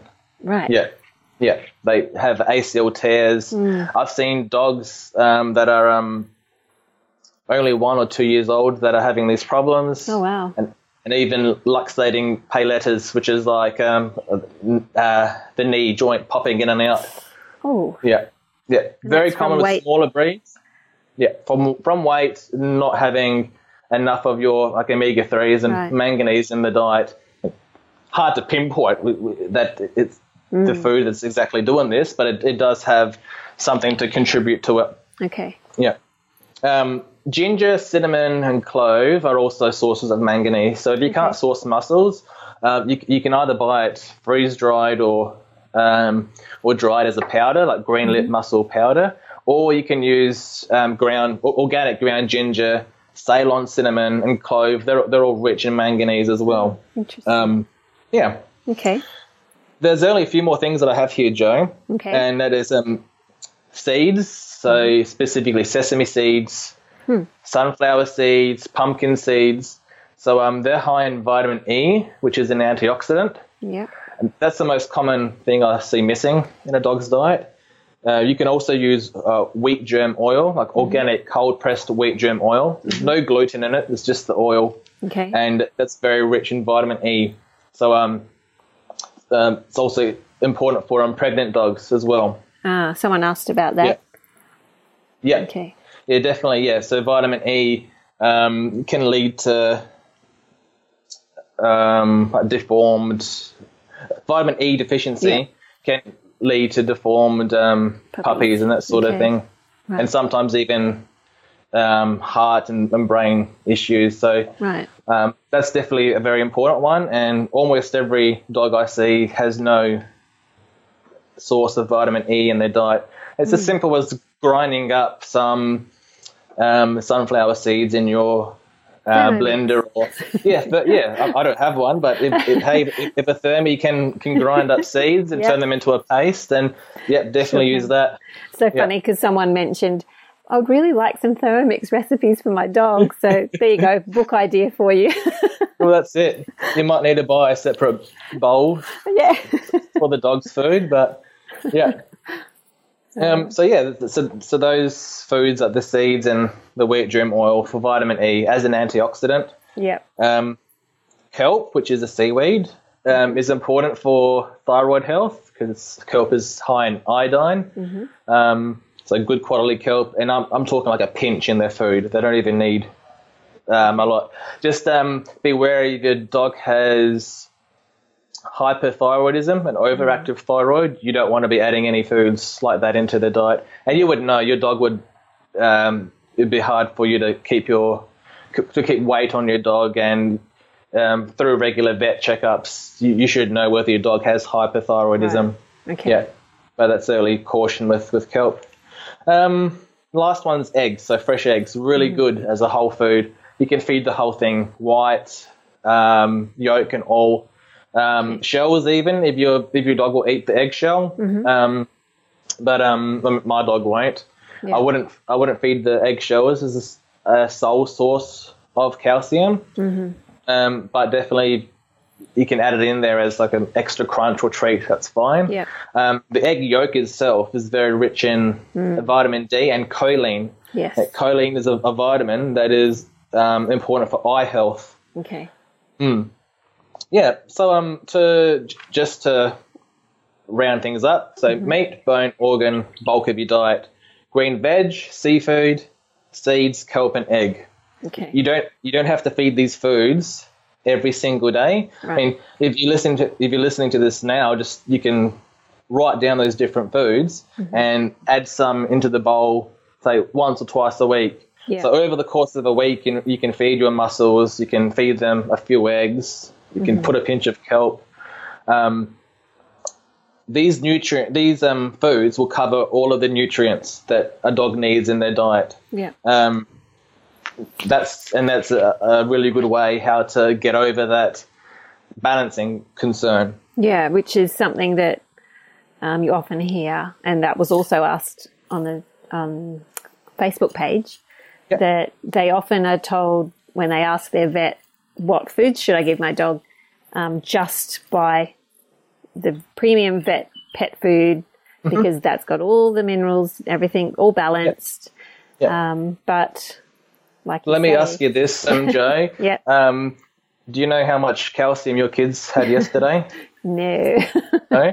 There's like can you does your is your body lacking manganese? well, and, what I'm thinking and is vitamin K in the moment. I'm thinking we need a packaged, um, balanced kids' food so I can just feed them dry biscuits every day and I won't Yeah. have to worry. They've got one, Jo. It's it's called baby formula, and apparently that's all your. Ew. hey, it says organic on the packet. It should be good. be okay. And it says gluten free, probably. Exactly. Right, Must so, be okay. Yeah. So definitely there is a concern of balancing if you are missing crucial things in your dog's diet, like the calcium or your omega three um, fatty acids from oily fish and that sort of thing. Um, but your dog is going to have to be put on a very bland, boring diet for a long period of time for these deficiencies to, to occur, or it will have to be done at a crucial point in their life. So if they're a puppy and growing.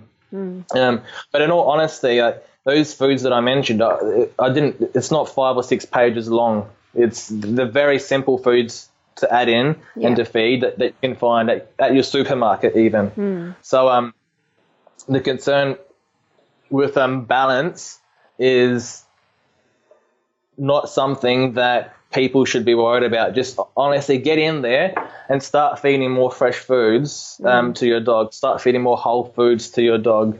When I do a diet, like don't get me wrong, when I write a diet for a client, it is balanced to the T. Yeah. The correct by the book, correct calcium. So if you're worried phosphorus about it, then go to a canine nutritionist. yeah, if Yeah. you are, uh, uh, yeah, definitely. Mm. But I don't emphasize on the importance of, of that so much because even with the meat, bone, and organ, so um, They're getting an Yes. amazing lot Yes. of Yeah. minerals and vitamins in that. on pa- on paper, that's 80, 85% balanced, Yeah. anyways. Yeah. So And then a few veggies and, you know, Yeah. like you're saying. What about um, some people say about fats? What What's your take on what fats to add? Do they get enough fats just from the meat they should. If if you're feeding meats that and the are seeds, I suppose, and things like Yeah. that? Yeah. Um, with kangaroo, no. Like with kangaroo, you will have to add some fat back into the diet. Fat Right. is very important. It's what it's what it's what delivers all those fat soluble minerals to the Mm. body, provides energy. So it is very important to feed your dog a source of fat. I guess it is in the Um, egg yolks, and it is in Yeah. the, the seafood, That's- and it is in the seeds. Yes, yeah, that, that, that that's right. But um, so if, if you're feeding a dog, say very very lean meats, you can add in like a teaspoon of ghee, uh, clarified butter. the best fat ever. Yeah, I I love it. I, I use good. it for all my uh, for most of my cooking at Same. home. I, Yeah. yeah. Um, coconut oil. uh, I mean, it's, I'm not going to say it's a miracle oil that that, cures, that, that cures every single ail- ailment, but you can add that in as a healthy fat if you have some at home. This is to lean meats, by the way. Yep. Um, you can even trim some of the raw fat off of um, fattier cuts of meat, freeze them, and add them back into to lean cuts of meat. Right. That's some, that's something that a lot of um, people do as well. But generally speaking, if you're feeding um, other meats like uh, pork or beef, um, lamb, turkey, even that will have enough fat on there to provide the fat in a dog's diet. Is it okay to give your dog scraps of fat from your plate, like the um, like when it's cooked, or no? Is that not a good idea? They um, so they because they're already cooked, a lot of the moisture is taken out of it, so they're going to be a lot more um, dense, like in calories. So even feeding a, a small amount of, of cooked fat um, on top of their diet can uh, lead to um, obviously your dog putting on weight. Yeah. Uh, I wouldn't. I'd I'd steer clear of it. I wouldn't feed them too many. It's not. It's not to say that cooked fats are bad for your dog. Okay. But when they are cooked, they go rancid a lot quicker. So Oh, they okay. they go they go off a lot quicker. Yeah. Um, I, I- um, so I would definitely avoid a lot of those cooked like table scraps and putting them into your dog's food. Another thing you have to think about is that 99 or 95% of the population are feeding dry dog food. So the, the, the fresh feeders are only a very small proportion of those that are feeding. Um, yeah, um, fresh food to yeah. their dogs. So if you're adding in fatty offcuts into your dog's dry food, that is an absolute nightmare case for pancreatitis um, Ah, to happen.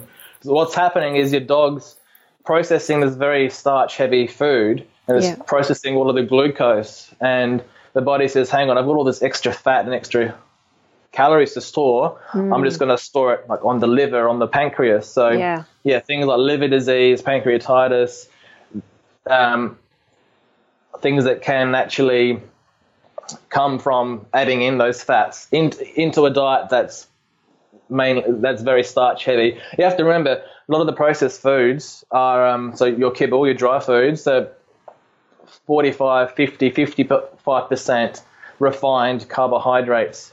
Doesn't matter if they're if they're using grains or potatoes. This Okay. grain grain free trend that's that's happening Yeah. is a lot of the grain-free foods are worse than the foods that contain grain because they are still 50% refined carbohydrates that are in there. And that, so your refined carbs gets processed processed into glucose, which is essentially sugar, and that's what feeds things like yeast and um, uh, ear infections and rashes, and it's not doing anything to help nourish the dog. Right. It's a bit Yeah. like going from um, wheat to gluten free, and it's just starchy, sugary packet food. We talk about that quite often. It's not the same as a whole food diet. It's going to cause issues. Yeah, yeah, and no. So a question that um, a comment that comes up a lot is so dry food is balanced, complete, contains all the vitamins and minerals that dog needs. You know why why feed something else when someone else has made the, the food for you? And my answer to that is that there's no way a food that is one like carbohydrate, one protein that's been highly rendered. A lot of the meat that the real meat that's in the that is displayed on the front of the pack, packets of um, dog food, um, manufacturers will actually buy in pre-dried, so meat meals. So they, they, they come in as a like a dried yeah. meal.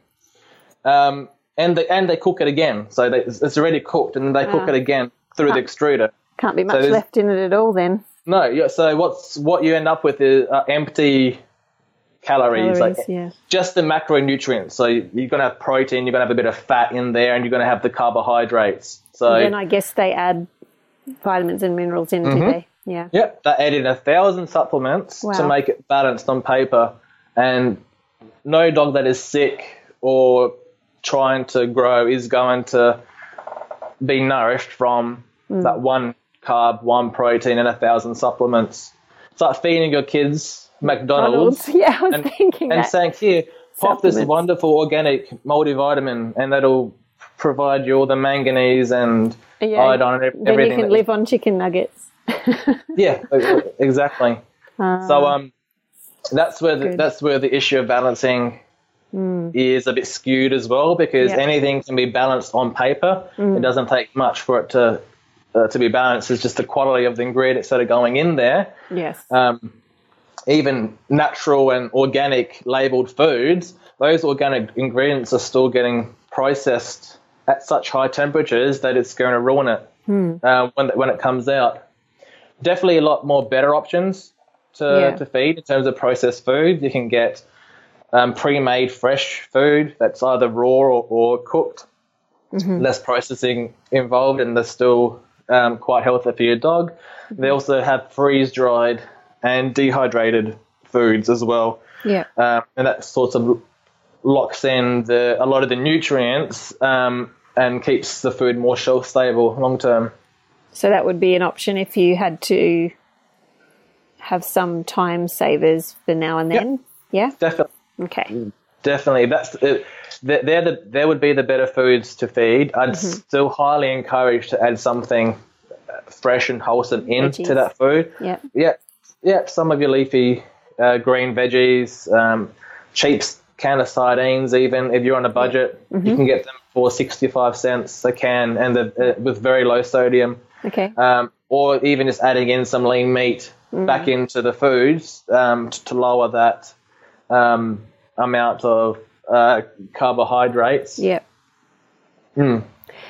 Um, one of the questions about the fats and the oils is fish oil. Should you add that to the dog's food? But I suppose if they're having the sardines, you don't need to. No, not at all. And someone else said they add hemp oil, but hmm? again, that wouldn't be necessary if and coconut oil and all of those kind of things. Yeah. Okay. Yeah, but look, you can add them on top. You can add some, yes, that's then. it. You can add some hemp, se- hemp seed oil on top of your dog's food if you want, or like a teaspoon of coconut oil if you feed. If you feel that the um, medium chain triglycerides in coconut oil are going to benefit your dog, What would, that's what you, what kind Mm-hmm. of things would you see in your dog to show that they don't have enough fat in the diet? Um, did you say constipation, or was that something? That's with that the bone. the bones. Okay. Yeah, so having, Yeah. it's it's usually um, they will look malnourished because there's nothing driving those vitamins through the through the body. So there'd be um, the the coat would look dull. Yeah. Um, they'd have low energy. They're the sorts of signs. that Okay. um, yeah. And what- Um, yeah. What about probiotics? Should dogs Mm-hmm. have probiotics? every single dog is going to have some sort of gut trauma, whether um, whether it's from being fed a processed food, whether it's from the overuse of antibiotics, um, and just completely destroying what's in their gut. So, and and there are other pl- plenty of other like environmental things, for Yeah. instance. Just like with people. Yeah, exactly. So every every single dog is going to have some sort of gut trauma. So I believe that um, feeding probiotic foods definitely will, will have definitely has benefit. Okay. Some benefits. My dog gets probiotics every single day. Um, I use a dog specific one because Okay. it has strains specific to the dog's gut. Yeah. Or you can do things like fermented veg Mhm. for probiotics. Um, kefir, if Yeah. you, if your dog doesn't have any um, yeasty problems, uh, because there are with dogs anyways, there are kefir is a prebiotic. It does have some some lactose in there, so it, kefir can actually feed the um, yeast in dog's body. Okay. But um, you know, healthy dog for sure. Okay. You can add in um, again whole foods, preferably first. Your fermented veg and your other fermented foods. You can even ferment your um, sunflower seeds. Um, Oh. I have a yeah, I have a, a f- a friend that does that. She'll ferment sunflower seeds and pumpkin seeds. So they're getting it's like a double whammy. They're getting the dose of great idea. vitamin E, heaps of zinc in pumpkin seeds as Have well. You, have you posted how to do that on your page at all? I haven't, but I will. Um, Get us a will- link if you can, and we can put it in Yeah. I'll get I'll get you a link. I'll, I'll link it to my friend's page because Yeah. she's she's really into her fermented foods. Okay, awesome. Yeah. Um, yeah. so you that's- wouldn't you wouldn't think they need to add an actual probiotic powder or capsule to anything?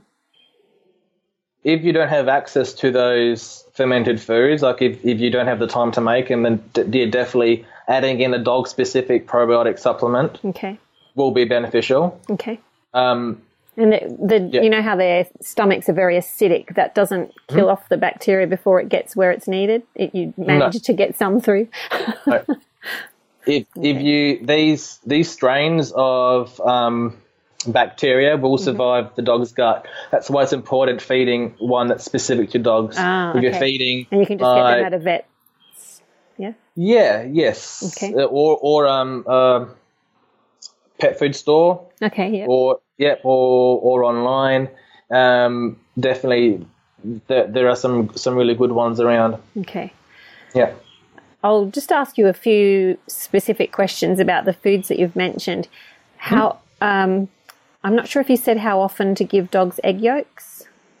All right. So whole eggs, so the whites Oh, and sorry, and the yolk. Yeah. Yeah, feed feed it all. It's all good for them. Yeah. Um, uh, small dog once or twice a week. Okay. Medium dog two to three times a week. Mm-hmm. Uh, this and a large dog three to four times a week. Okay. Perfectly fine to feed. Well, Yeah. eggs. Yep. Yeah. Um, Or or lightly cooked if that's what we want to do. Like, Okay. You know, in all honesty, it's it's about adding more goodness into their bones. It's not about arguing whether it raw or cooked is the best way to go. Yeah. all right. Yeah. Um, treats. What kind of treats do you give your dog?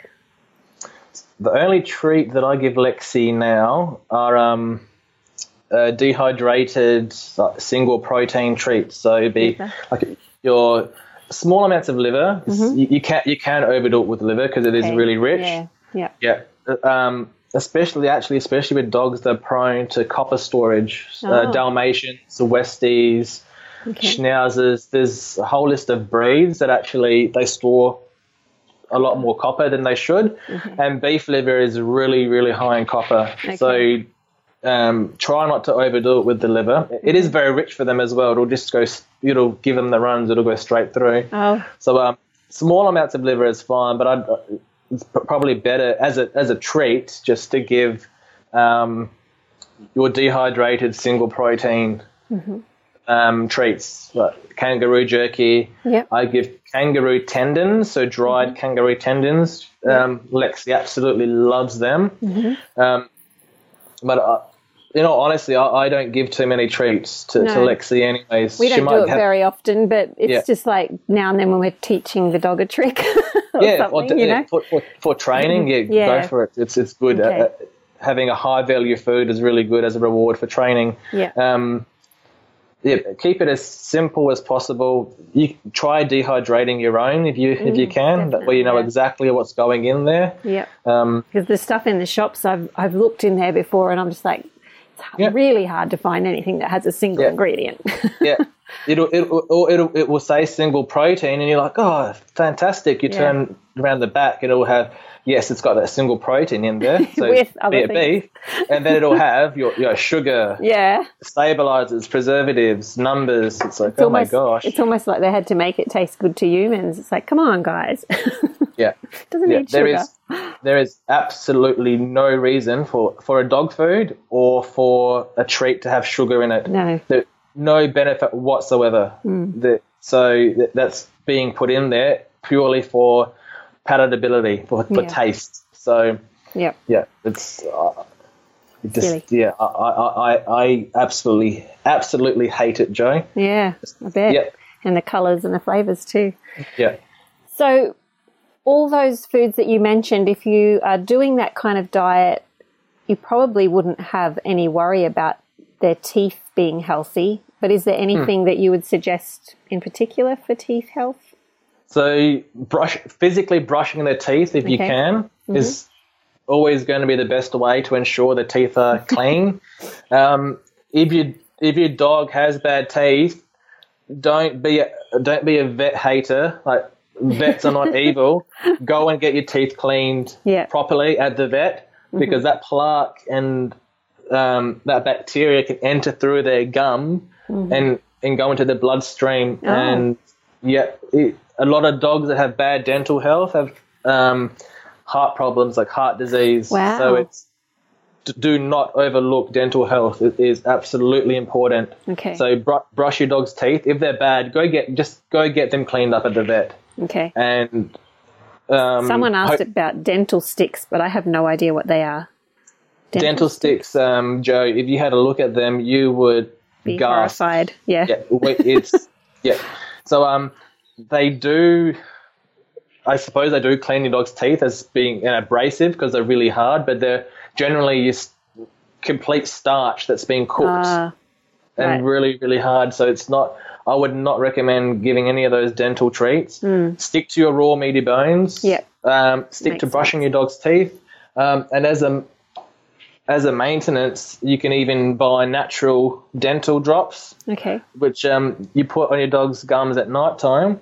And these drops contain things like uh, manuka and uh, peppermint and cinnamon oil. So they're really good at uh, as a antibacterial, I suppose, and to help break um, break down the plaque and that sort of thing. So um, Okay. that's what I would recommend to keep your dog's teeth healthy. Okay. What about natural worming? Is there anything? Some people use pumpkin seeds, um, Mm-hmm. but one lady said that she tried that and her dog had three days of intense die off episodes. So, oh, okay. yeah. So yeah, I I have heard that pumpkin seeds do work.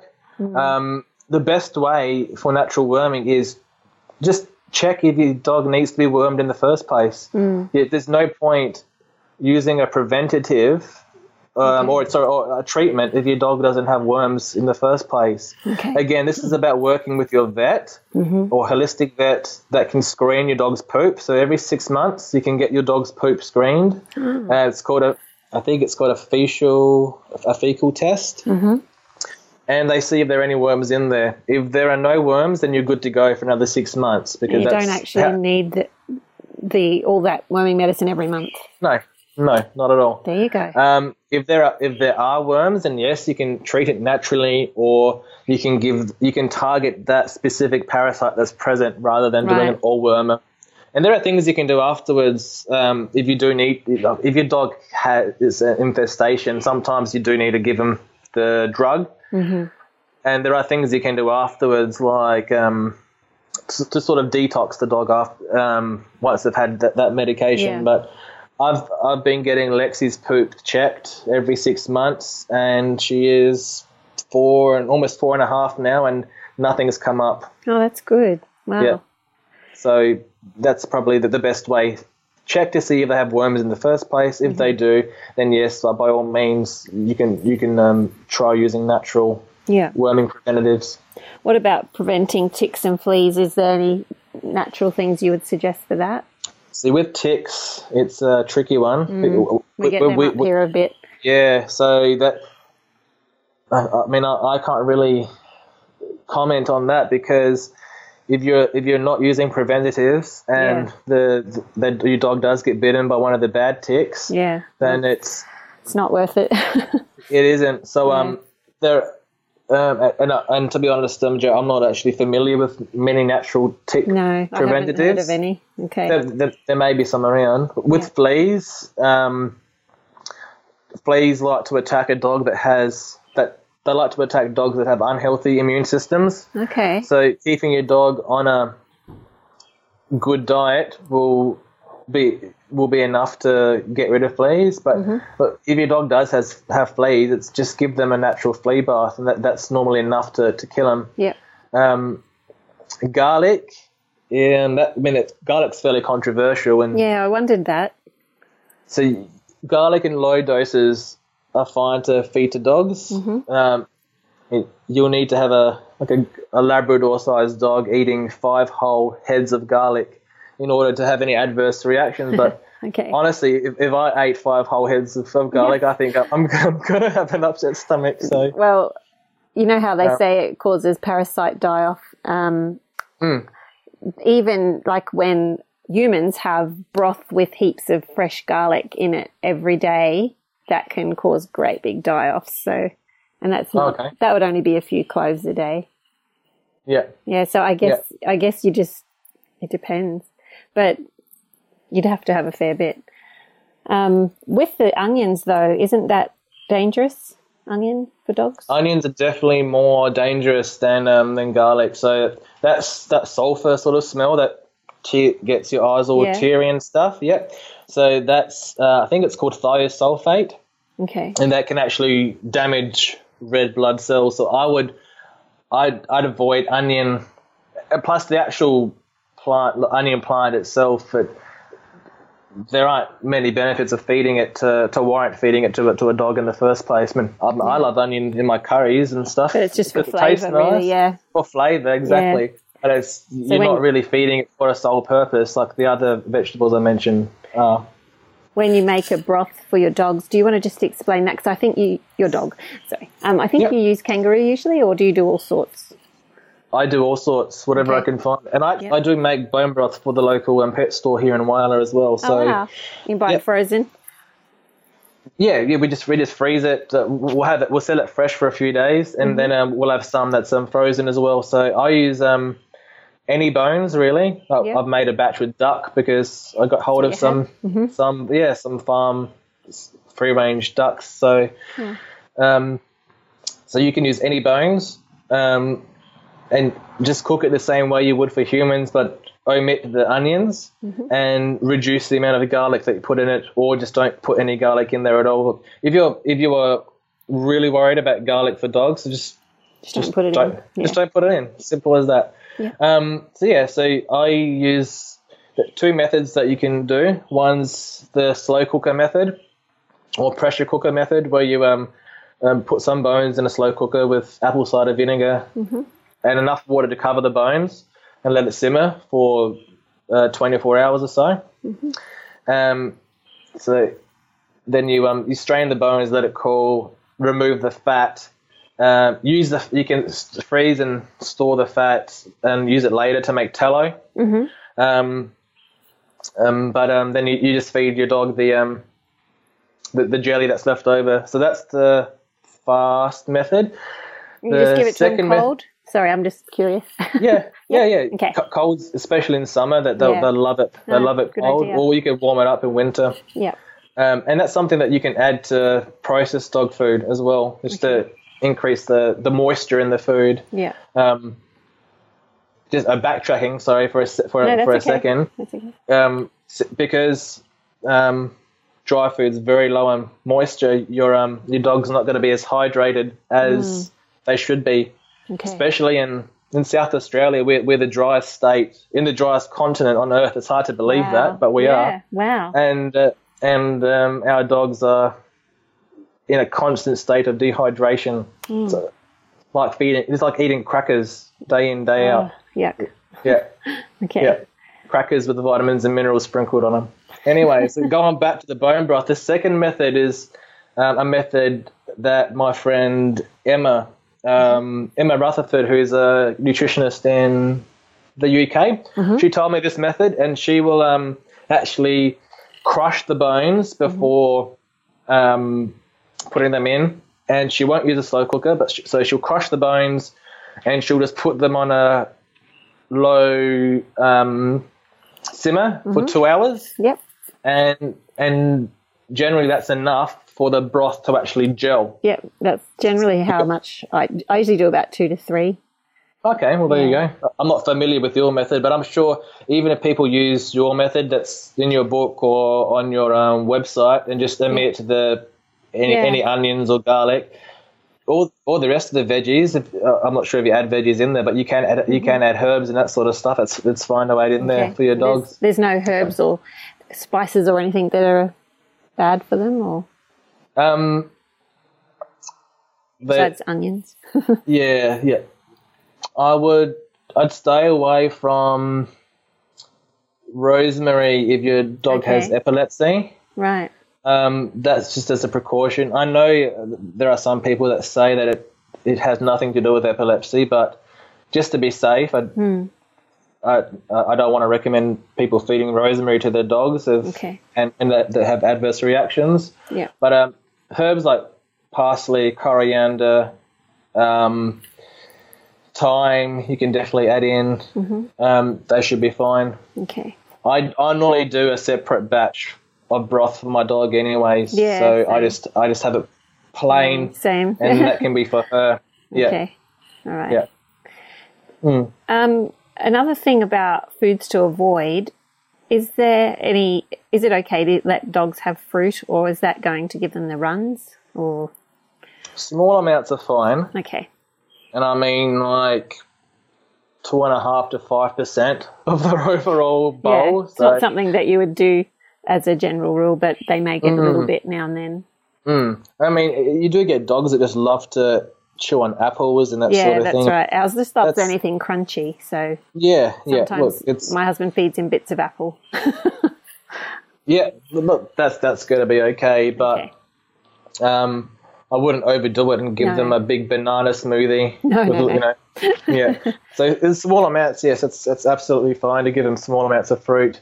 Um, if your dog has a yeast problem, Yeah. so smelly ears or um, red belly and that sort of thing, I would avoid any, Any sugar, yeah, so anything that's sweet. Carbs Yeah. or sugars. That, that's what I have to do with my with with Lexi. Um, it was- very unfortunate, but Lexi was desexed at 16 weeks old. So Oh, wow.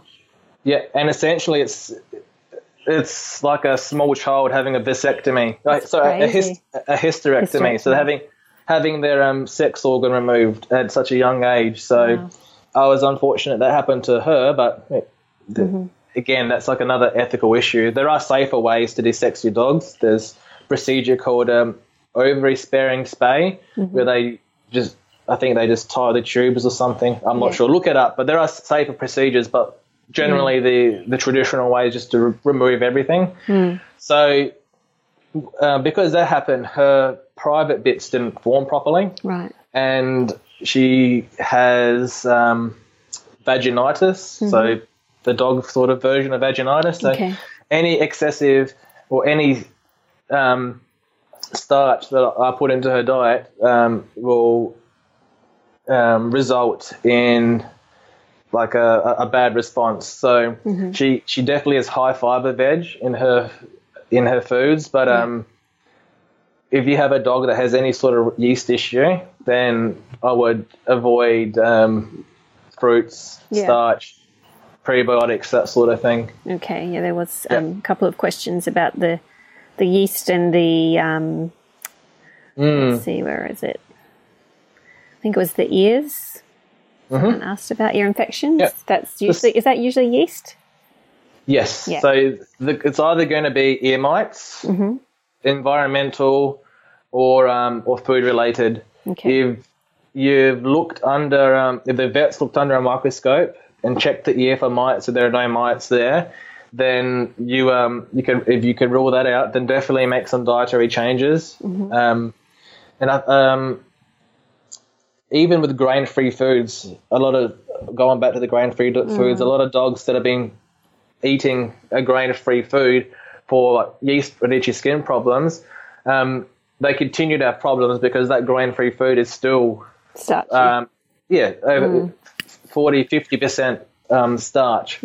So um, definitely taking them off that food and putting them onto a more wholesome diet will help in order um, to, to reduce the amount of um, sugar that the yeast has to feed on in the body. okay.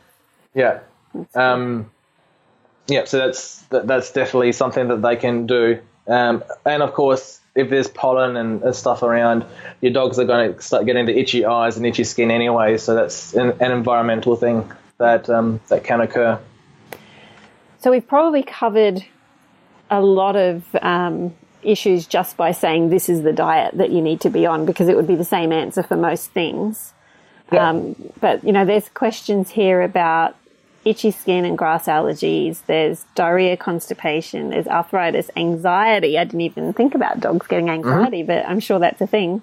Um, You know, all of these things would they all be improved by just following this diet, or is there something particular? I guess if there's something not working, then they need to go and talk to someone about it. But Yeah, definitely. Yeah, I mean, Yeah. with the grass allergies, you can add things like um, quercetin, which is like a natural antihistamine, um, and just to stop the itchiness, or just have some baby wipes ready and wipe your dog every time they come inside if there's, if there's high pollen in the area. Okay. And diet does have a major part to play in in health, but it's it's not the complete picture. Yeah. Um, dogs are more exposed to chemicals in the environment than we are because they're the essentially grass. when they're walking around naked Mm, and. Mm. they're if you're using um, bleach and chemicals to clean your floor, your Mm. dog's going to be Walking on it. walking on that and licking their Yeah. um their paws. Yeah. Um, there's also um, even exercise regimes. Yeah. A, a lot of dogs they just stay inside all day. They might have a run around the backyard, but really it's it's not taking out extra time for deliberate, specific exercise. Um, so they're under exercise. They're getting um, exposed to the environment. Um, actually, I was I was listening to your podcast with um, Damian Kristof, Yes. um, chiropractor, and something that resonated, something that he said that resonated with me was how the nervous system's all connected. Yeah. And you know that's, that's why having adjustments can, having chiropractic adjustments can help clear a whole heap of things that are going on. And I believe it because I went through that same thing when I injured my back Yeah. um, something that's happening with um, dogs and a lot of owners aren't aware of is when they let the dog's nails grow too long, they end up curling down and the dogs are essentially walking on their nails and that curves their spine and it doesn't sort of allow um, the, the nervous system to, to, to be freed up.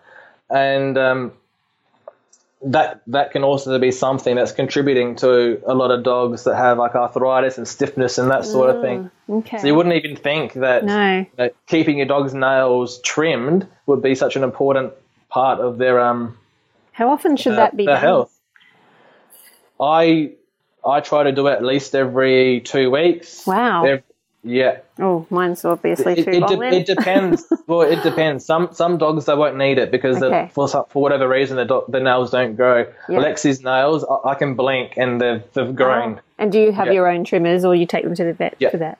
Yeah, Okay. yeah. I've got my own trimmer, and it's about keeping the dog calm and desensitizing them to the clicking noise or the, the Dremel noise if you want to use one of the, the Dremels Yeah. to, to file down the nails. But Okay. even things like that, um, you wouldn't even think that. No, you wouldn't. It, it- yeah, you can be giving your dog as much glucosamine and chondroitin and mussels to support their joints. Yeah. And but if there's something physically going wrong, it's not going to Yeah. improve. That's right. Yeah. So definitely with these issues, um, the anxiety, for instance, Mm-hmm. um, training has a lot to do with it. Yeah. Um, feeding. Um, lean meats are naturally high in tryptophan, which is Mm. a calming amino acid.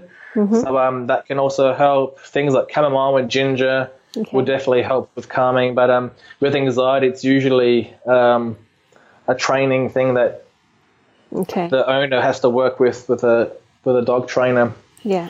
Um, yeah, arthritis. It goes back to feeding things like your mussels, um, especially green lip mussels, which are rich in glucosamine and chondroitin, which is really good for the joints. Yeah. Vitamin C is also another good thing to, to supplement for arthritis. Um, you can use rose hips for vitamin C. Yeah. Um, there is a company that, that sell one specifically to for dogs, so um, a supplement. I mean, a vitamin C supplement. Okay. Um, yeah, that covers a few of those. Well, that's good. Um, two more questions, and then I'll then I'll let you go. okay. No so worries. Building up muscles for dogs um, for the Yeah. very active, muscly bull breeds. Yeah. Um, this Yeah, lady right. said that a lot So of people that- use grain and molasses, which is not great. Based Yeah, so that's basically molasses is sugar. I think it's made with yeah, Yeah. It's, I think it's made with corn or cane sugar. Yeah. Anyways, and grains. Yeah, so yes, like they they're using those foods to increase the calories in the dog diet, but um, not.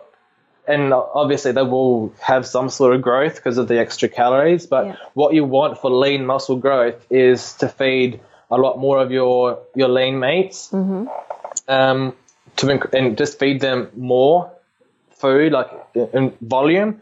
You, and um, like humans, we need to exercise and lift weights or even do body weight exercises for us to increase muscle mass. The same thing can be applied with dogs. I so I went and saw um, had a consultation with a canine conditioning coach.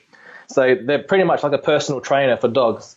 And that was one of the best things I've ever done for um, for Lexi because she um, explained to me the importance of exercise and actual um, physically working out your dog's um, muscles. So with the with these really um, strong um, breeds, you can add some like a weighted vest on them, so they're carrying more weight with them as they're doing the walks. Yeah. walk up um, incline, so walk up up and down hills if you can. That will work out the shoulders, and you um, can even do stabilization exercises on um, balancing discs for them and stuff. Oh, so they um, probably think that was fun. yeah, yeah, that's it. And these are, all I mean, I I didn't know about any of these things. This is something that I discovered consulting with um, my friend who does canine conditioning, okay. and um, there you go. Someone even that does would- that. Amazing. yeah, exactly. yeah, that will definitely help build up the, the muscle mass. Yeah, lean protein and and just more training, but with Okay. weights. Yeah. Yeah. What was the other question, Jo? detox baths for dogs, which is pretty funny because in GAPS that's a big thing and that's been um, helpful for a lot of people with skin issues, but and also with um, relaxation. This, Do you use, for a um, dog who's itchy and has been Okay. on prednisone for a whole year? yeah, Yeah. yeah. So in gaps, do you use the Epsom salts? Yeah. So she Yeah. takes the dog to the ocean, and Uh-huh. obviously that's the best way. Yeah. Um, Yeah, swimming's really good for Hmm. uh, exercise and that sort of thing. Definitely, the ocean's really good in terms of.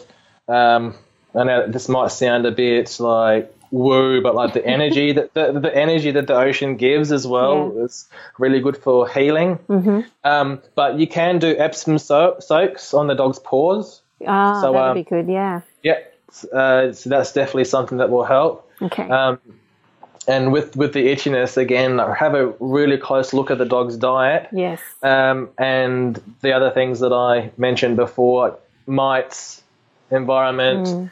and maybe might even be worth if none of those things work, doing um, like a food test, a food Yeah. intolerance test Yeah. with your dog, or a process of like elim- like a food elimination sort of Mm-hmm. thing as well can help as well. Well, this lady's thankfully found a holistic vet that she started going to, and the do- uh, the vet told her to feed the dog basically a GAPS diet, which is what their family is on. So she said it's so good. Beautiful. so she's just Yeah. starting that. So that's good. Yeah. And that's pretty much all the foods that you've talked about. So Well, there you go. yeah, there you go. GAPS That's dog. I always say I think my dog needs to be on GAPS too because he gets the itchy itchy paws from the grass and you know so that's that's what we'll have to do too. So we'll just finish off, but I just wanted to ask you: Is there any um, particular um, like I don't want to make this a product placement type of thing, but you know, for washing the dog when they're itchy and you know, just natural. Have you thought seen any really good brands? Mm, What do you use for like? well, Just co- colloidal skin. silver. Oh, really? Yeah, colloidal awesome. silvers um, topically is is good for itchy skin, and it's great because it doesn't um, sting either. Okay, Yeah, Yeah, so um, definitely. Um, good to know. I'd recommend that. I, I don't. I can't think of any brands off the top of my head. Okay. There- and find a brand that doesn't contain all those sulfates and parabens and that sort of Yes. thing. There are more, more and more even dog food, uh, sorry, dog shampoo brands that are removing those That's good. um, irritants from Hmm. the shampoos. Yeah, Chamom- chamomile is very soothing for itchy skin. Um, aloe vera as well is very soothing for, for itchy skin. Okay. But um, ideally, we want to be working the like health from the inside out. yes, Um, but yeah, in terms Sometimes of like re- relieving, yeah. yeah, th- th- that's what I would recommend. Those no no brands. I'm sorry, Jo. I No, can't that's think all of right. Um, but um, it is just important, like you say, with detoxing your home because your dog's walking around on the floor. I think that's a good point to make, and also Yes. detoxing there. Anything that you wash the dog with, make sure it's not a toxic brand. exactly, yeah. yeah, And I, I use a, I use a brand that has no toxins in my home, and I Yeah. I know that you do as well, Jo. Yeah. So it's um, that'd be uh, even for your um your skin family, your human family. Mm. yeah, yeah. um, that that'd be one of the best um, steps that you can right. take. Yeah. Washing powder if you're washing your dog's um, bedding and stuff. true. Yeah, all of that needs Um, to be non-toxic. Yep. Having a good water filter. Mm. Yeah. I use I use the same water filter as you do. I'm pretty sure. Yeah, Zazen, Yes, that's the one. good Yep. one. So we, we use that for for um the dog is for our family, yeah, for our dog, and, and for Mm. us. Okay, These are all different things that, that you can do to Wow, um, that's good. improve things. Well, um, just since we mentioned the non-toxic products, um, Weleda, who does our sponsorship for the podcast, has a gift pack for you. So um, afterwards, I'll get some details from you to send that to you also. Oh, for me. Yeah. Oh, beautiful. Yeah, Weleda just um, contacted us and said we want to give a gift pack to anyone that comes on your show. So there you go. That's go. lovely. we just I Very had a look on their website to see if they had any um, like pet care products because a lot of these you know non-toxic um, companies do, but they haven't. So you know we just have to suggest it. yeah, that's it. I'm sure there's a demand for that. that Yeah. yeah, there will be. Yeah. Uh, all right. Well, thank Yeah. you so much. Wow, we got through a lot of questions and we did go over an hour. Sorry about that, but No worries, Jo. Um, I think that'll be The- really the- helpful. Yeah, the the one thing that I'll leave with is that Mm-hmm. that no matter what you believe, like it doesn't matter if you believe in you know raw or cooked or canned or whatever. Dogs have a biological right to be able to eat real food. Yes. So that's that's what we have to work towards, not what is right or wrong. And it just saddens me that more and more dogs aren't able to tolerate real foods because their um, their whole body is being destroyed from these processed foods. So Yeah. Um, if you keep that in mind, that it's their actual right as an animal, uh, their biological right to be able to eat real food, and try to feed them as much of those wholesome foods as you can, then um, that's that'll be the way to go. That's good. Thank you. Um, can you just let everyone know where they can find you online? Sure. Um, if you just search up my name, uh, David Agius, D A V I D A G I U S dot com dot au, that's my website. Okay. I'm also on um, uh, Facebook and on Instagram. Um, if you again, if you just search my name, um, so it'd be David underscore canine nutritionist on on either of those things. I'm sure if you just Google my name, Yeah. David Agius Dogs, I'll, I'll come up. That's the best way place to. That's the best place to, to, to find me. It's easiest. And and I do um like I do give a lot of um free and, and helpful as much free and helpful advice as I can as well. So if there is something that concerns you, feel free to send me an email or, or Oh, send me an nice. inbox. Yeah. Thank and you. um I'll try to help people as much as I can. Um obviously if there's a lot more work involved then I do have very reasonable fees for people to work with me one on one. And I. I I do. I put in a lot of time and effort into the individual dog when I work with people one on one. Oh, it's really helpful. Okay, we'll put the links on the show notes as well so that anyone can click through to those. But um, that's awesome. I've learnt heaps and I'm sure everybody else has too. So thank you so, so much for all your time. You're very welcome, Jo. You're very welcome. All right. Well, you have a great weekend, and um, I'm sure we'll be on your page checking out your awesome photos of dog food and ideas and tips. Woohoo! Thanks, Jo. you too. Thank you so much. See ya. Bye. This has been a production of TheWellnessCouch.com. Check us out on Facebook and join in the conversation on Facebook.com forward slash The Wellness Couch. Subscribe to each show on iTunes and check us out on Twitter. The Wellness Couch, streaming wellness into your lives.